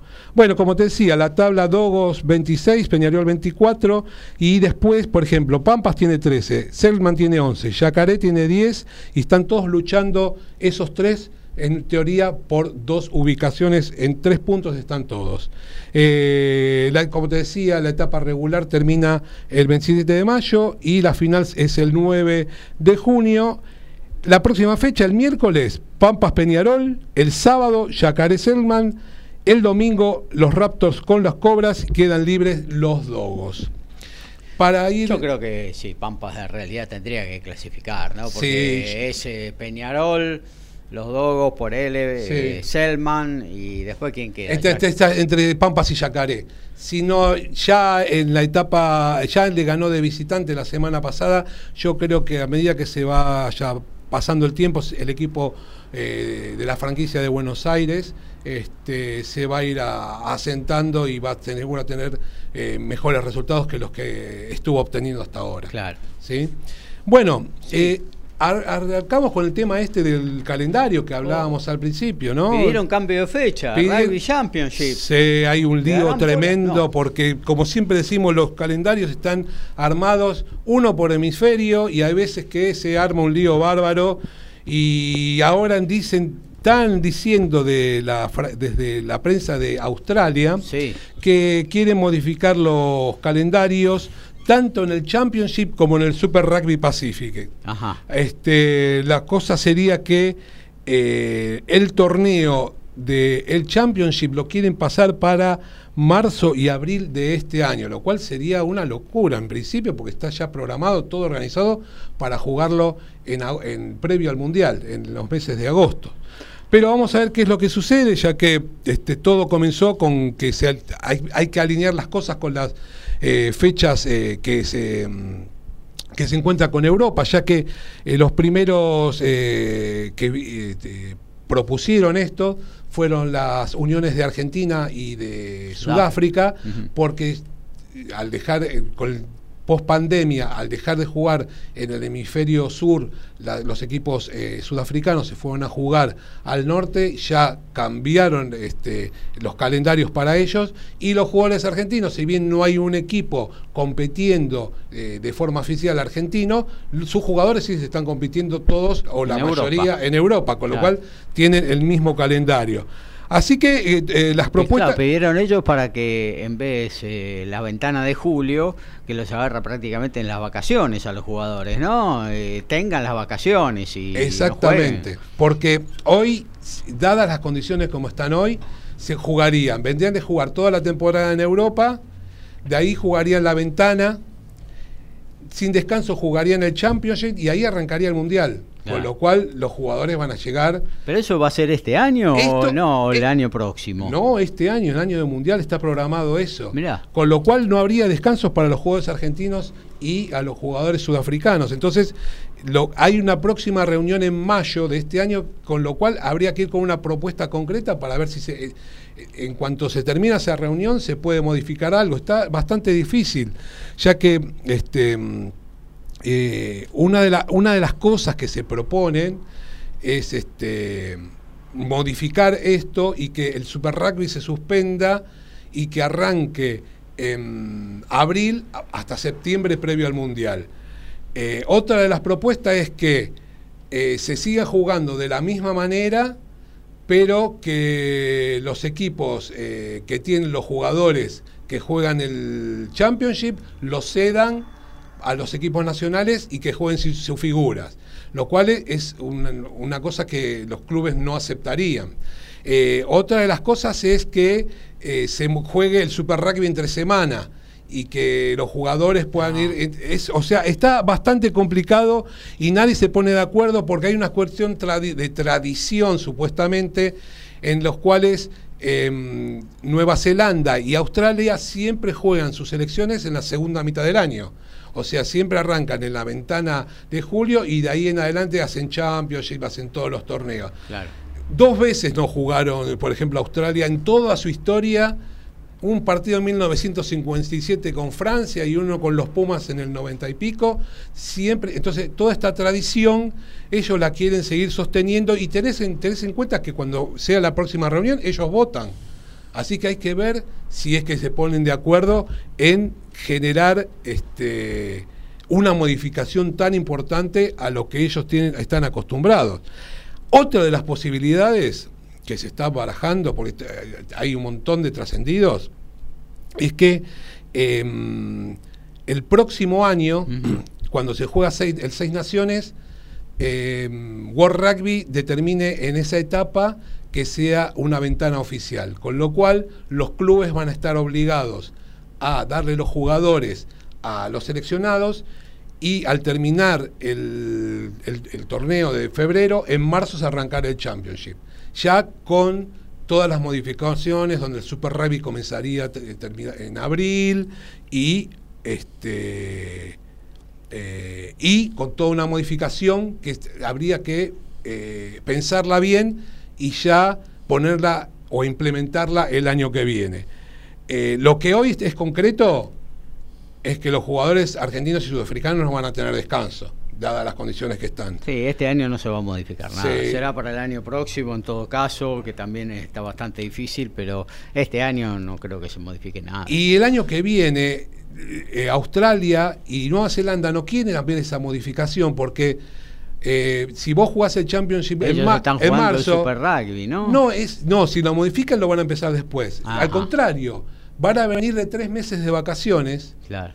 Y Argentina y su- los jugadores argentinos y sudafricanos van a estar en plena temporada Claro. y ellos dicen que eso es mucha ventaja Sí. y que no quieren eh, jugar eh, con tres meses de descanso cuando los, el- los otros dos rivales Están están, en, plan, en plena actividad, porque Claro. vos en, en esa época del año, febrero-marzo, estás en la mitad de la temporada europea. claro. Así que va a ser difícil. Dentro de un mes hay que sentarse a arreglar todo. No sé si se va a arreglar, pero eh, es un poco también como decís vos. eh, va a ser difícil que este año se modifique algo.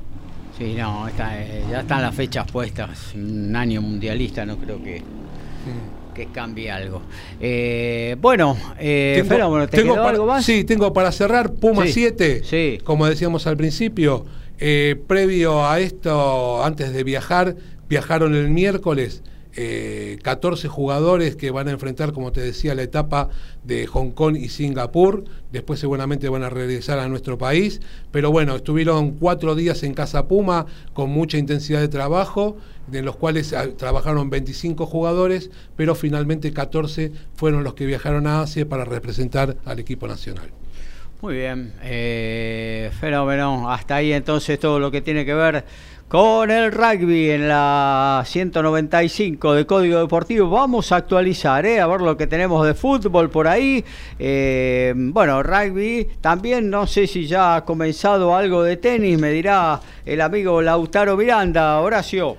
Y finalmente Danubio le ganó 4 a 0 a Deportivo Maldonado en el Apertura de Uruguay con tres goles de Guillermo May y uno de Leandro Sosa. Siguen jugando por las eliminatorias de la Eurocopa 21 del segundo tiempo con el tanto de John McGinn. Escocia le sigue ganando 1 a 0 a Chipre. Por el rugby francés, eh, Castres sigue estirando las diferencias a pesar del try de Chocobares. Van 25 del segundo tiempo y le gana 24 a 10 a Toulon. Y ya arrancó Fran Cerúndolo en Miami, quebró en el tercer juego, está ahora mismo 3-1 y eh, tiene su rival Kovacevic, está sacando 30 iguales, así que bueno, Francisco está a dos puntos de poder eh, concretar el segundo quiebre del partido, por ahora solo por Star Plus, a 12 y 30 cuando termine el MotoGP, a partir de ese momento se suma la transmisión a través del cable. Hacemos periodismo. Nos encantan los deportes. Lo sentimos y vivimos al tope. Somos iguales a vos. Somos Código Deportivo.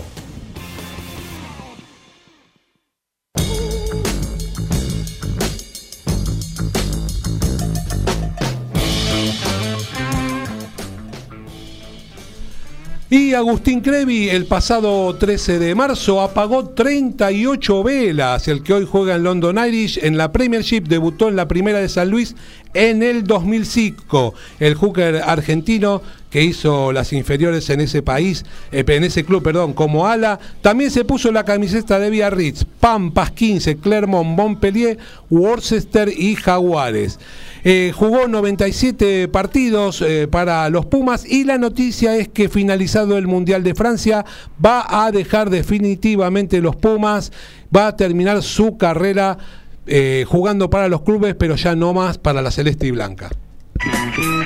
Fecha 7 del torneo Apertura de la B Metropolitana, 15.30 hoy en Agronomía, Comunicaciones Colegiales, Cañuelas recibe a Villa San Carlos, La Guay Urquiza ante San Miguel, el líder esportivo Doxú saca chispas y Talleres en Escalada ante Fénix. Mañana a las 15.30 Deportivo Merlo Los Andes cierran el lunes 15 horas Acasuso Argentino de Merlo, 19-10 Ituzaingó Argentino de Quilmes, fecha libre para el Deportivo Armenio. Y se está jugando un torneo Challenger en la localidad francesa de Sembre, donde Ricardas Berankis, tenista lituano, que va a venir en septiembre a jugar Copa Davis a la Argentina, está en la final tras haber derrotado hoy al local Evan Furnes. Definirá el título mañana ante Pierre Hugh Herbert o Dan Ade, quienes están jugando en este momento la segunda semifinal. Repito, Berankis jugará en la Argentina en el próximo mes de septiembre representando a Lituania en la Copa Davis. Bueno, nos vamos a meter eh, un poquito con lo que tiene que ver con el automovilismo. Les cuento que se realizó la clasificación de la Fórmula Eléctrica en las calles de San Pablo, ahí en Brasil, y finalmente Stoffel Van Dorn consiguió su octava pole en, en esta categoría y la primera en esta temporada 2023. El piloto del equipo DS Penske aventajó solo por unas milésimas a Antonio Félix da Costa eh, y selló la pole en 1.11.904. El franco argentino Sacha Fenestras finalizó decimoquinto, bastante lejos de los tiempos de punta. A las 14 de Argentina se pondrá en marcha eh, la, final, ¿no? La, la carrera en sí, ahí en las calles paulistas. En lo que tiene que ver con los primeros movimientos del turismo carretera en Toay La Pampa, eh, bueno, desperezándose de a poquito Santiago Álvarez y otro Friesler, dos de los debutantes en el turismo carretera, consiguieron las dos primeras posiciones, eh, tercero Leonel Ugalde, cuarto el Toyota Camry de Matías eh, Rossi, Nicolás Bonelli, Gastón Mazacane, Diego Seantini, Santiago Mangoni, Ricardo Risati y Catalán Mani completaron los 10 primeros. Este es el primer entrenamiento en, en Toay, se está acomodando todo, se revisa si está todo puesto en el lugar correcto. Eh, y bueno, a partir de ahí, eh, luego con el segundo entrenamiento y ni que hablar con la clasificación, se intentan eh, lograr los mejores tiempos.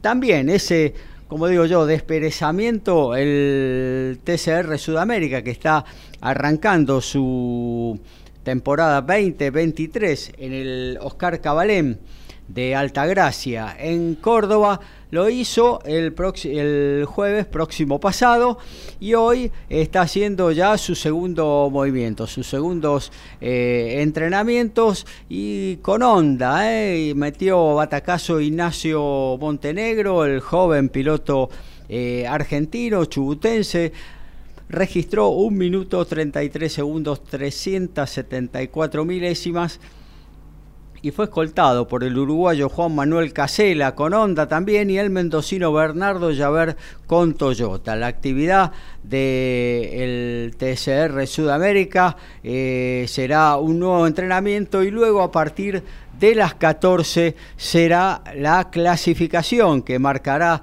el orden del partida de las dos series de mañana. Una va a ser a partir de las 9.30 y otra a partir de las 12 del mediodía argentino se inicia esta categoría que está en franco progreso, hoy con 22 coches en pista, va a haber algunos más en la próxima, eh, pero son coches realmente hermosos, eh, se han incorporado nuevos equipos como por ejemplo el Paladini Racing de mm, Víctor Rosso con Juan Ángel Rosso, su hijo el Colo, eh, conduciendo sendos Toyota eh, TCR, eh, el flamante producto nacional que ya puede estar disperso por el mundo, eh, porque puede correr en cualquier categoría TCR de, del planeta Tierra. y bueno, así que interesantísima esta categoría TCR Sudamérica. Me encanta cómo están presentados los coches verdaderos caños, como le decimos los tuercas, y bueno, a, a seguirla, se puede ver por Teis Sport mañana las dos finales. Eh, bueno, hasta aquí lo que tiene que ver rápidamente con el automovilismo. Después vamos a hablar algo de boxeo también. Eh, ahora vamos a actualizar fútbol, rugby, tenis y después nos vamos a meter en el ascenso argentino, el apasionante, los apasionantes torneos sabatinos de la República Argentina. Eliminatoria de la Eurocopa, ya estamos en 25 del segundo tiempo. Escocia le sigue ganando con el gol de John McGinn 1 a 0 a Chipre. En Francia, 31 minutos del el segundo tiempo, el Castes de Urda Pilleta y el uruguayo Arata le está ganando 27 a 10 al Tulón de Chocobares. Y Fran Cerúndulo acaba de mantener su servicio, estará sacando Kovacevic 2-4 eh, en el primer set de esta segunda ronda del Miami Open. Gabriel Giachero y Dream Team hacen Código Deportivo.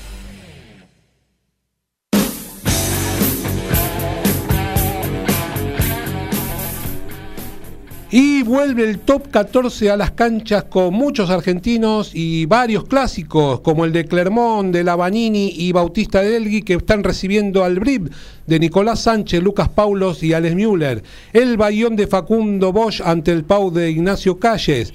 En este momento, como decíamos, el Toulouse con Chocobares está enfrentando al Castres de Urdapilleta. Para cerrar los clásicos, mañana el clásico parisino Racing 92 con Juan Imov ante el Stade francés de Marcos Kremer. Completan Toulon de Isa ante Lyon, el Perpignan de De La Fuente ante Montpellier y el Bordeaux de Cordero ante La Rochelle de Esclavi. Amistosos internacionales 16:45 hoy Alemania-Perú, 19 horas Marruecos-Brasil, eliminatoria de Eurocopa a las 14 Armenia-Turquía, mismo horario para Bielorrusia-Suiza, Israel-Kosovo, 16:45 España-Noruega, Croacia-Gales, Andorra-Rumania.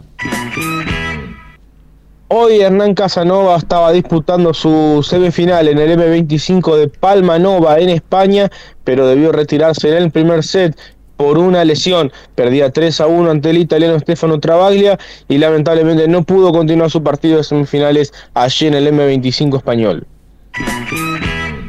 Bueno, nos metemos en el ascenso, Horacio Bocchio. Y la zona A, fecha 8, va a tener hoy 15-30 Agropecuario San Martín de Tucumán. Eh, gran campaña la de Agropecuario hasta este momento.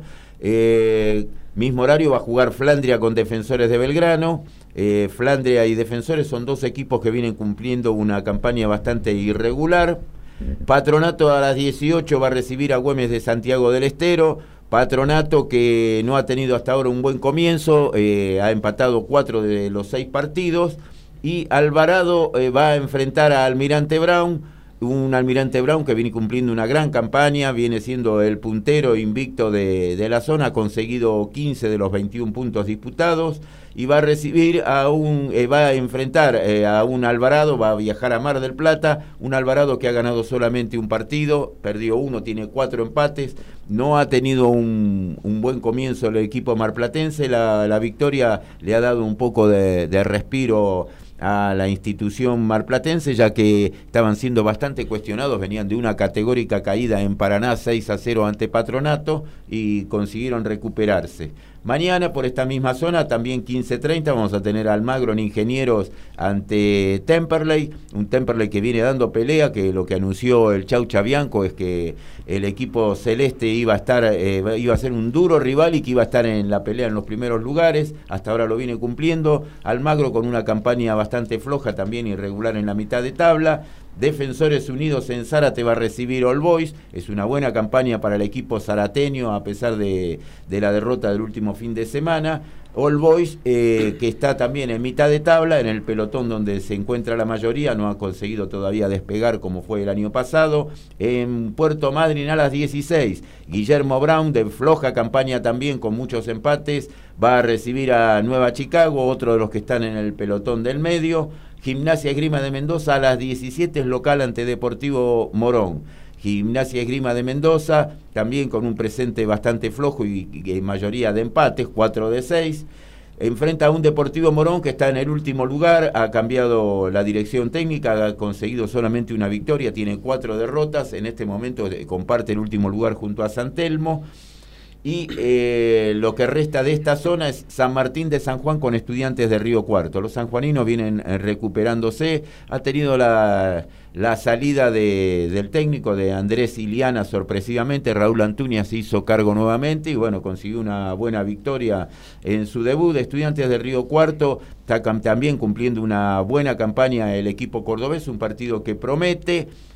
En la fecha 7 ya en, la zona B. En Morón eh, agarró eh, Nardosa. Nardosa, el número 5. Sí, sí, Fabián Nardosa, después de su salida a Tristán Suárez, eh, volvió al Deportivo Morón. Primera vez como técnico de Nardosa en Morón. Sí, Siempre. fue jugador del Deportivo Siempre. Morón y siempre fue Claro. tentado a llevar y bueno, finalmente lo consiguieron la vuelta a casa. Estudiantes de Buenos Aires va a recibir a Brown de Adrogué a las 15.30. Estudiantes con una buena campaña a pesar de las últimas dos derrotas. eh, venía funcionando bien, pero bueno, el equipo de Ruiz eh, tuvo dos traspiés. Brown de Adrogué, que consiguió recuperarse, también está en, en la mitad de tabla. Venía también de un comienzo bastante flojo. A las 16, el Deportivo Madryn va a recibir a Gimnasia Grima de Jujuy. El equipo jujeño que está dirigido por Roberto Mario Carlos Gómez, el ex entrenador y jugador de Ferrocarril Oeste, eh, está empezando a recuperar al equipo jujeño que había tenido un mal comienzo en el torneo. Mientras que eh, Deportivo Madryn, con la salida de Pancaldo, su, su técnico de tanto tiempo, eh, va a tratar de recuperar posiciones, ya que, bueno, después de haberlo llevado en el ascenso del torneo federal a la, a la B Nacional, ahora ha tenido un comienzo bastante flojo y decidió dar un paso al costado. Eh, en otro de los partidos que vamos a tener hoy, a las 19, Villa Dálmine en Campana va a recibir a Ferro, un Dálmine que también eh, no ha tenido un buen comienzo, una campaña bastante floja, solamente consiguió 7 puntos en esas 6 fechas, enfrenta a un Ferrocarril Oeste que está en una condición bastante similar también, pero consiguió 6 unidades. El otro día no pudo con Deportivo Madryn, intentó, pero bueno, el equipo eh, del sur de la Patagonia Argentina consiguió refugiarse y tratar de llevarse ese empate que le servía porque venía de una serie de derrotas. Eh, otro de los partidos que vamos a tener es mañana a las 15.30 Aldo Civi en Mar del Plata, que gana de local, pierde de visitante. El equipo de Tete Quirós va a recibir a los de Villeri, a Chacarita, que está ahí en la pelea. Eh, Chacarita tiene tres ganados, tres empates y es uno de los que está con posibilidades eh, para hacerle sombra al puntero de la categoría, el que aparenta ser hasta este momento quien se pueda advenir, advenir de la zona. A las 17 Mitre en Santiago del Estero ante Tristán Suárez. Mitre que también gana de local, pierde de, visitante, eh, va a enfrentar a un, a un equipo de Tristán Suárez que después de las cuatro caídas consecutivas con el cambio de técnico ahora ha ganado dos partidos seguidos. 18 horas Chaco Forever, que no, no encuentra vuelta en el campeonato, ha tenido una marcada caída con relación al año pasado, eh, recibe al irregular Atlanta, Chaco Forever está en el último lugar en esta zona, ha conseguido solamente una victoria en seis partidos y muchas de las derrotas fueron con un, un rendimiento bastante, bastante flojo, deja mucho que desear. 18 horas también, Deportivo Maipú, el botellero recibe a Deportivo Riestra. Deportivo Maipú está con nueve unidades, tiene tres ganados, tres perdidos, no un equipo que no empata y que gana de local, pierde de visitante, tienen características muy similares. En una zona muchos empates y en otros ganan y pierden. Eh, a un Deportivo Riestra que se consiguió recuperar el otro día con una victoria categórica, también muy similar a, a, Deportivo Maipuya, que también ganó tres y perdió tres.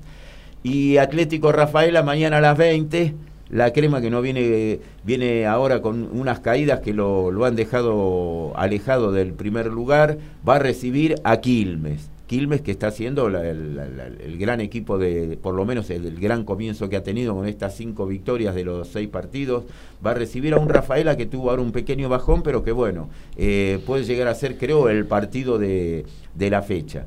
Y van a cerrar Independiente Rivadavia 21 a 10 el lunes ante Racing de Córdoba. En Independiente Rivadavia no andan muy bien las cosas. Eh, su presidente, el, empresario Daniel Vila, bastante enojado con el equipo y con el cuerpo técnico. Eh, ha hecho manifestaciones en contra de ellos, que les daba vergüenza cómo estaban jugando. y enfrenta a un Racing de Córdoba, el equipo de Bocio que también ganó tres, perdió tres, pero que viene del federal, está cumpliendo una campaña acorde a las expectativas como para poder mantener la, la categoría y en un segundo intento llegar al reducido. Muy bien, hasta ahí entonces lo de la Primera Nacional, también hay Primera B hoy, ¿no? Comunicaciones colegiales arrancan, el clásico Coco, ahí a las 15.30 en agronomía. Sí, sí, ya eh, habíamos dado antes eh, todo lo referido a la B metropolitana. Eh, van a jugar eh, comunicaciones colegiales 15.30. En el mismo horario hoy están Cañuelas, Villa San Carlos, La Guayurquiza, San Miguel, Docsud, Zacachipas y Talleres en Escalada con Fénix. Mañana sigue con Deportivo Merlo y Los Andes, el ascendente Los Andes de Plaini. El lunes va a cerrarse a las 15 con Acasuso Argentino de Merlo y 19.10 Ituzaingó Argentino de Quilmes. Queda libre Deportivo Armenio. Tenemos a Docsud puntero con 13, Los Andes y San Miguel ahí nomás con 11. Con 10 están Argentino de Merlo, Comunicaciones y Acasuso. Así que tenemos 6 equipos en solamente 3 puntos. Muy bien, actualizamos ¿eh? fútbol, también rugby y tenis en esta 195 de Código Deportivo. 41 del segundo tiempo. Escocia sigue ganándole 1 a 0 a Chipre. 38 del segundo tiempo y Castres le sigue ganando a Tulón, pero ahora 27 a 17. Saca Kovacevic 3-5 ante Fran Cerúndolo en este primer set del Miami Open. La asistencia mágica, el sorpaso inesperado y el try sobre el cierre. Todo está en Código Deportivo.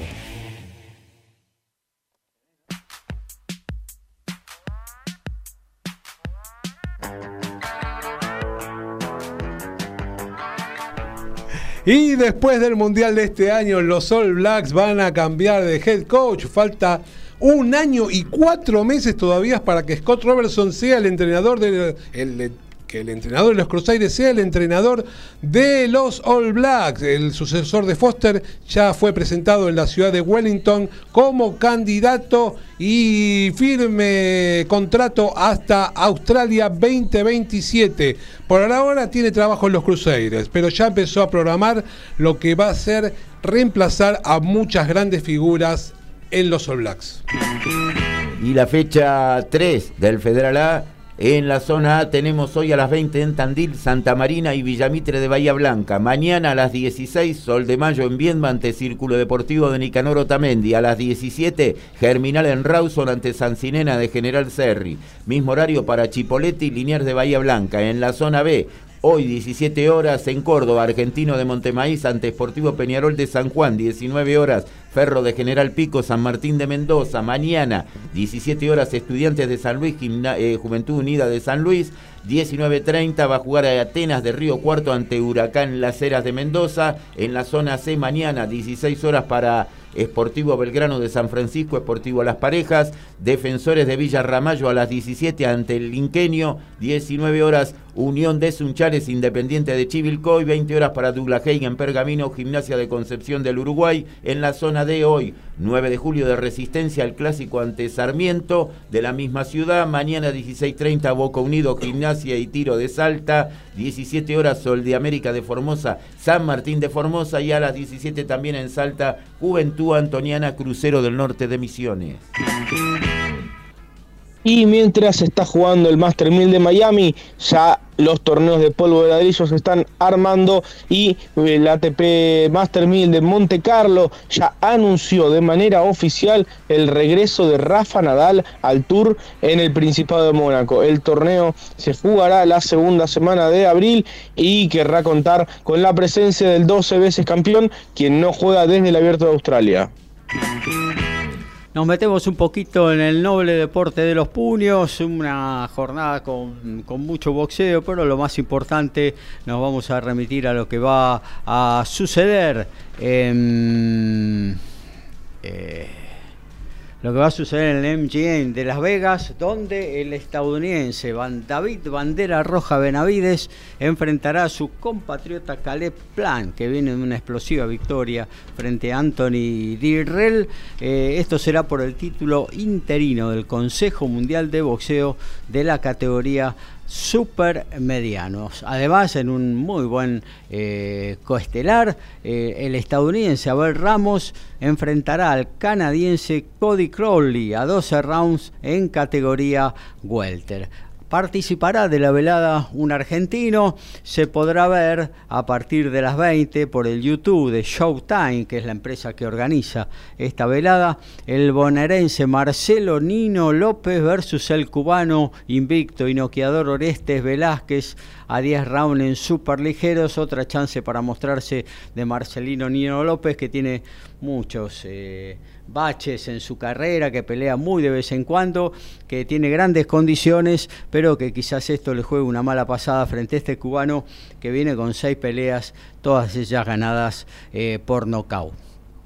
Eh, a la misma hora, em, el estadounidense José Carlos eh, Ramírez enfrentará en una muy buena pelea también al ganés Richard Coming, ex campeón de los superligeros. Eh, se enfrentarán a 12 rounds y además en esa misma velada que se va a disputar en el 6 Mart Arena de Fresno, Nevada.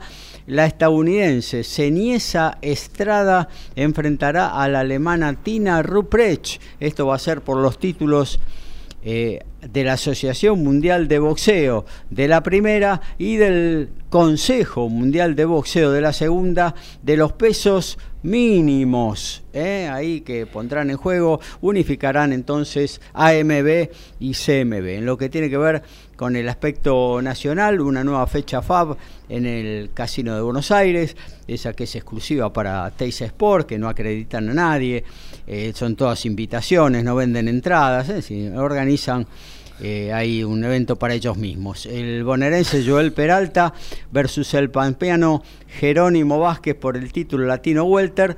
Y bueno, y si quiere más información, mira Teis Sport, ahí la va a tener de sobra, ¿no? Bastante con la publicidad que se hacen ellos, se hacen ellos solamente para una velada que se organizan para ellos mismos. Vamos con factura, por ahí nos dejan entrar. Sí, y por ahí, sí. Eh, por Fox Sport, que a partir de eh, el reflote de las señales, de la, de la nueva de las nuevas tres señales de la, de la, de la señal, justamente, eh, el bonaerense Eduardo ha vuelto con el boxeo, eso quería decir, Eduardo Gabriel, el francés Blois, eh, peleará con su compatriota Santiago Fernández a 8 rounds en categoría eh, mediano. Y un muy buen semifondo con la bonaerense María Dolores La Maquinita Gómez versus la entrerriana Antonella Shirley, La Mosca Molina, 6 rounds en categoría gallo. Eso después lo vamos a estar ampliando todo lo que tiene que ver con la agenda, bien todos los canales, porque también va a haber eh, por la tarde en Manchester Arena eh, una pelea por el título de la Organización Mundial de Boxeo de la categoría crucero. Bueno, Volvemos a actualizar ¿eh? ya en los últimos tramos de esta edición 195 del Código Deportivo lo que está sucediendo en el Handen Park, lo que está sucediendo en rugby y también con Fran Cerúndolo en Miami. A cuatro del final, segundo gol de Escocia, Scott McTominay está ganando ahora Escocia 2 a 0 a Chipre. Final en Francia, eh, Castres le terminó ganando 27 a 17 a Toulouse. En la Premiership en Inglaterra no lo comentábamos porque no había argentinos, pero terminó el primer tiempo y Saracens le gana a Harlequins 22 a 7. Primer set para Francisco Cerúndolo por 6-4 sobre Alexander Kovacevic en la cancha 7 del Miami Open. Muy bien, nos metemos en la agenda, ¿eh? prepare lápiz y papel que ya eh, va a notar lo que le interesa ver en este fin de semana deportivo del 25 de marzo en la República Argentina. Todos los deportes en un solo programa. Código Deportivo.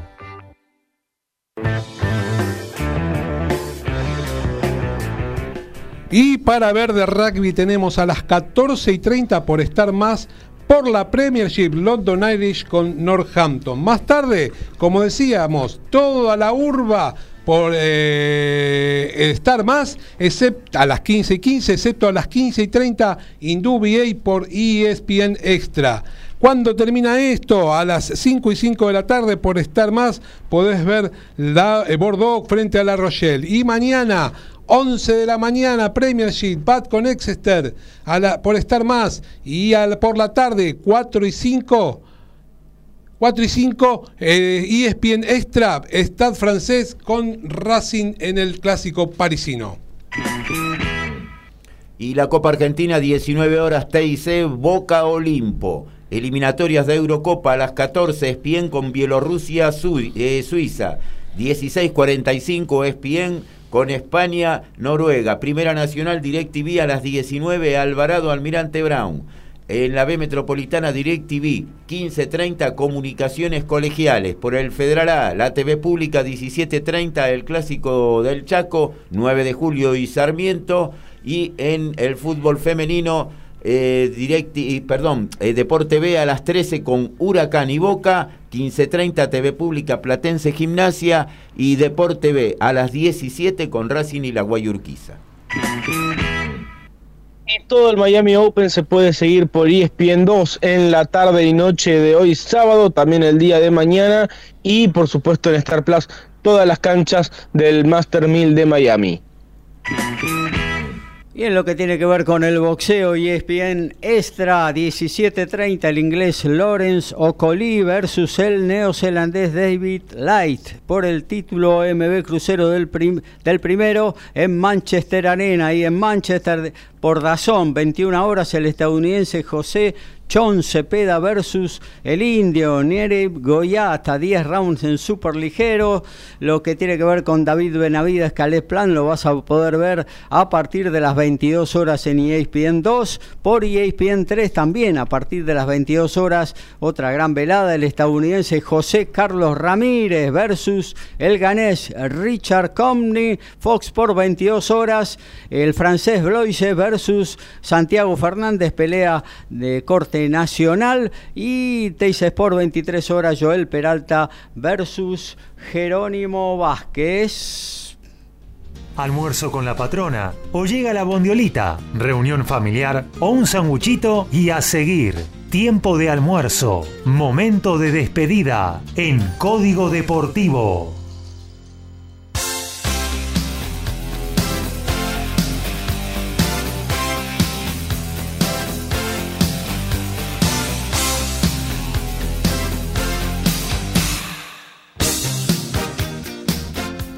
Bueno, nos vamos, ¿eh? nos reencontramos en lo que tiene que ver con Código Deportivo el próximo miércoles, 22 horas hasta las 23.30. Luego viene pegadito, como siempre, TMO, tu momento balado con Alfredo González.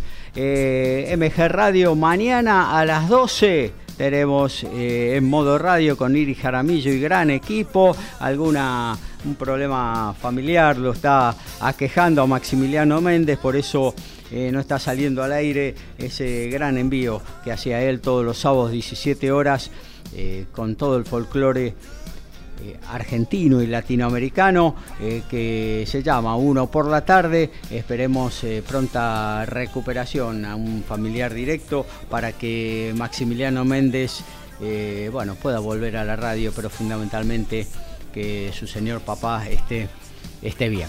Eh, bueno, el- ya dije, el próximo miércoles 22 horas nos volvemos a encontrar. Saludo a mis compañeros, Lautaro Miranda, un abrazo grande, hasta la próxima. Abrazo grande Gaby, un saludo para todos los compañeros, para toda la audiencia, que tengan todos un muy lindo fin de semana y bueno, disfrutar muchísimo de este Miami Open con todos los argentinos. Claro que sí. Horacio Bosquio, un abrazo, nos vemos. Hasta el próximo miércoles, final 3 a 0. Scott Tominay nuevamente para Escocia. Eh, Alfredo, abrazo. Muchachos y audiencia, muchas gracias. La verdad disfruto mucho este momento con todos ustedes y nos estamos reencontrando el próximo miércoles y feliz cumpleaños Racing. Claro que sí. Bueno, nos vemos eh, eh, el próximo miércoles a partir de las 22 aquí por MG Radio. Que tengan todos un muy buen fin de semana y gracias por estar. Chau.